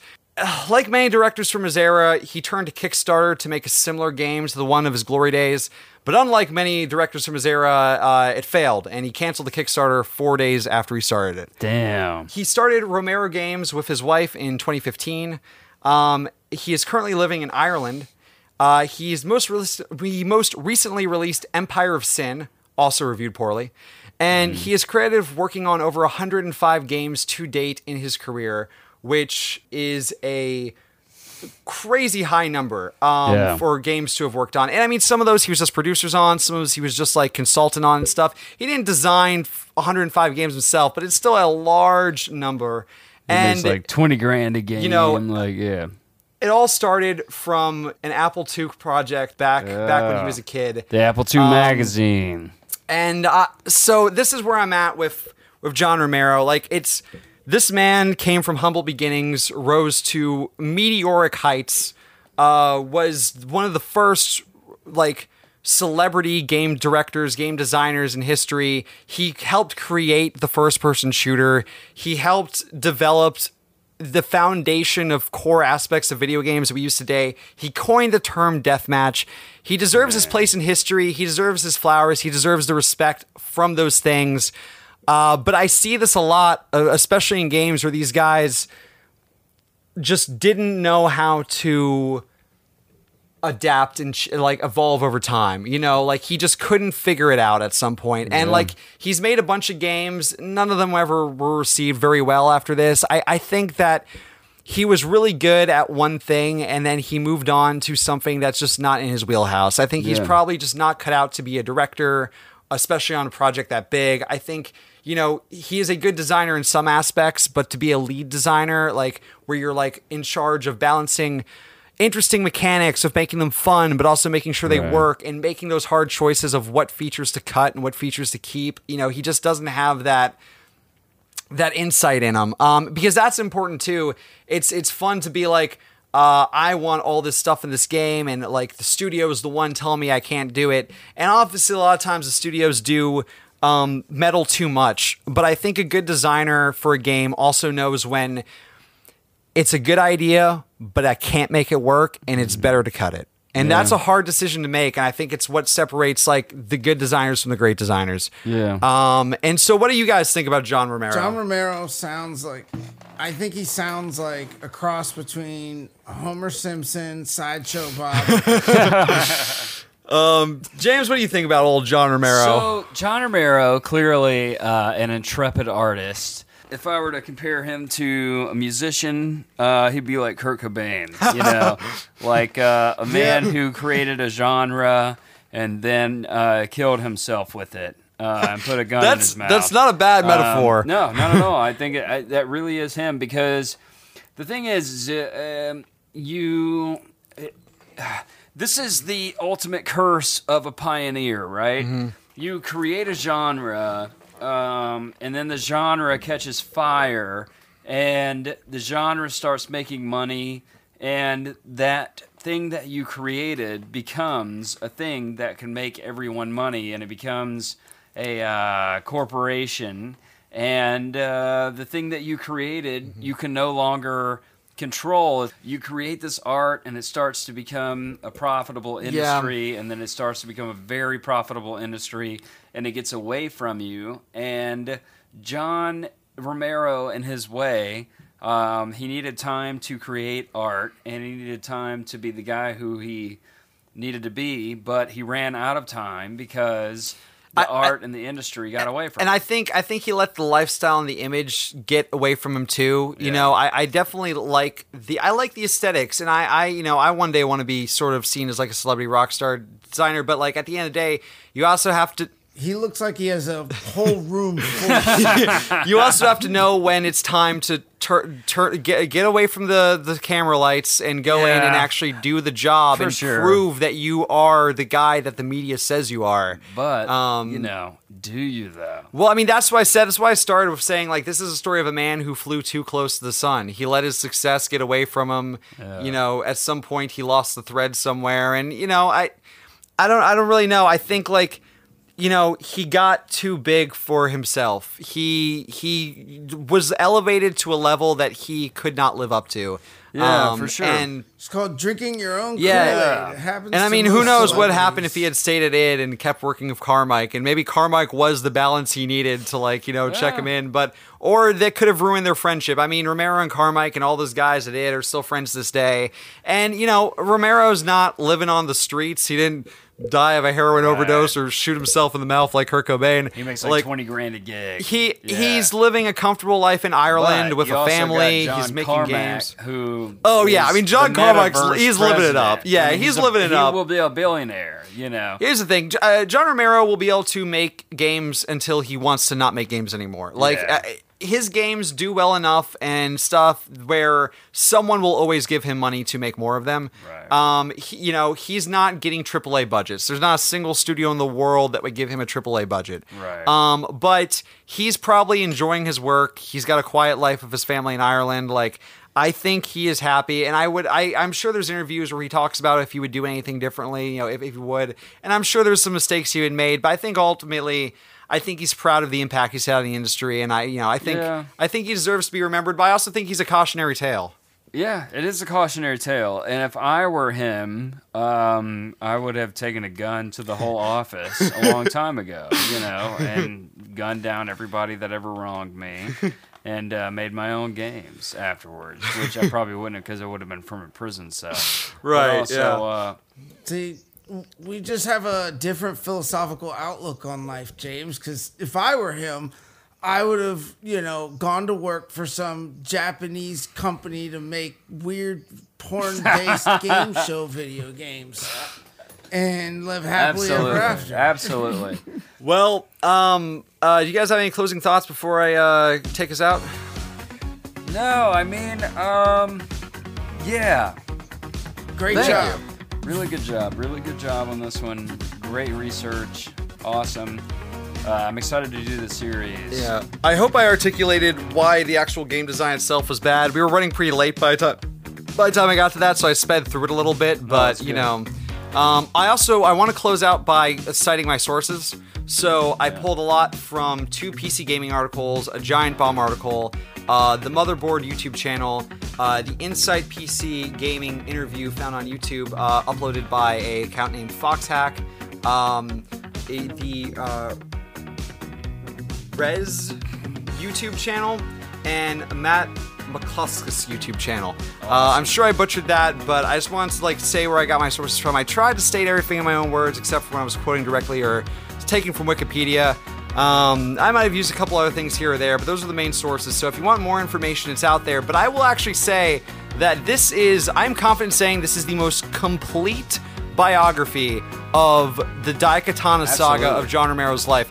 I could not find a single source that had all of this information together. Well, I think I have that. assembled the most complete history of this story. Not only Daikatana, but I feel like this has set the foundation for us to go on for video games as a whole from mm. now on. I mean, this has definitely led to... We talked about the origins of F P S, mm. uh, the origins of three D, the origins... We'll go from here on out. I mean, yeah. we don't need to get into...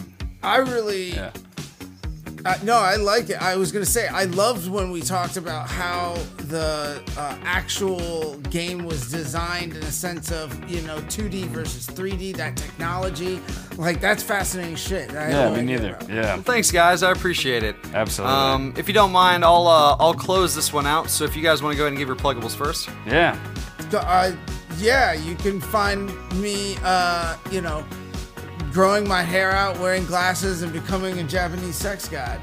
Uh, yeah. And uh, go ahead if you're interested in uh, film stuff. Follow me on Twitter at abracadabradev. You can find me at Jimmy Deloy or James Wyatt Scott, depending on where you're looking for me. You can also find me uh, doing cocaine in a sixty thousand square foot video game office, uh, not doing any work at all. um, you can find me at Drake Cummings on Instagram, Drake underscore Cummings on Twitter, Hollywood Drake on TikTok, my merch store at raging twenties merch dot com, uh, and YouTube at Drake Cummings. Uh, you can also find all of the film history, history of film stuff on all the socials. Just type in film history, history of film, film history, F H, H F official, all that stuff. We're on Twitter. We're, if there's a social media platform, we might be on it. We're on about half of them. Yeah. Um, but uh, check it out anyway. And uh, you can find me sucking it down of John Romero. Suck it down. In his Ferrari heading on to his mansion and not go, not picking up any calls from the dev team. That was Game History, the, the history, history of, of games.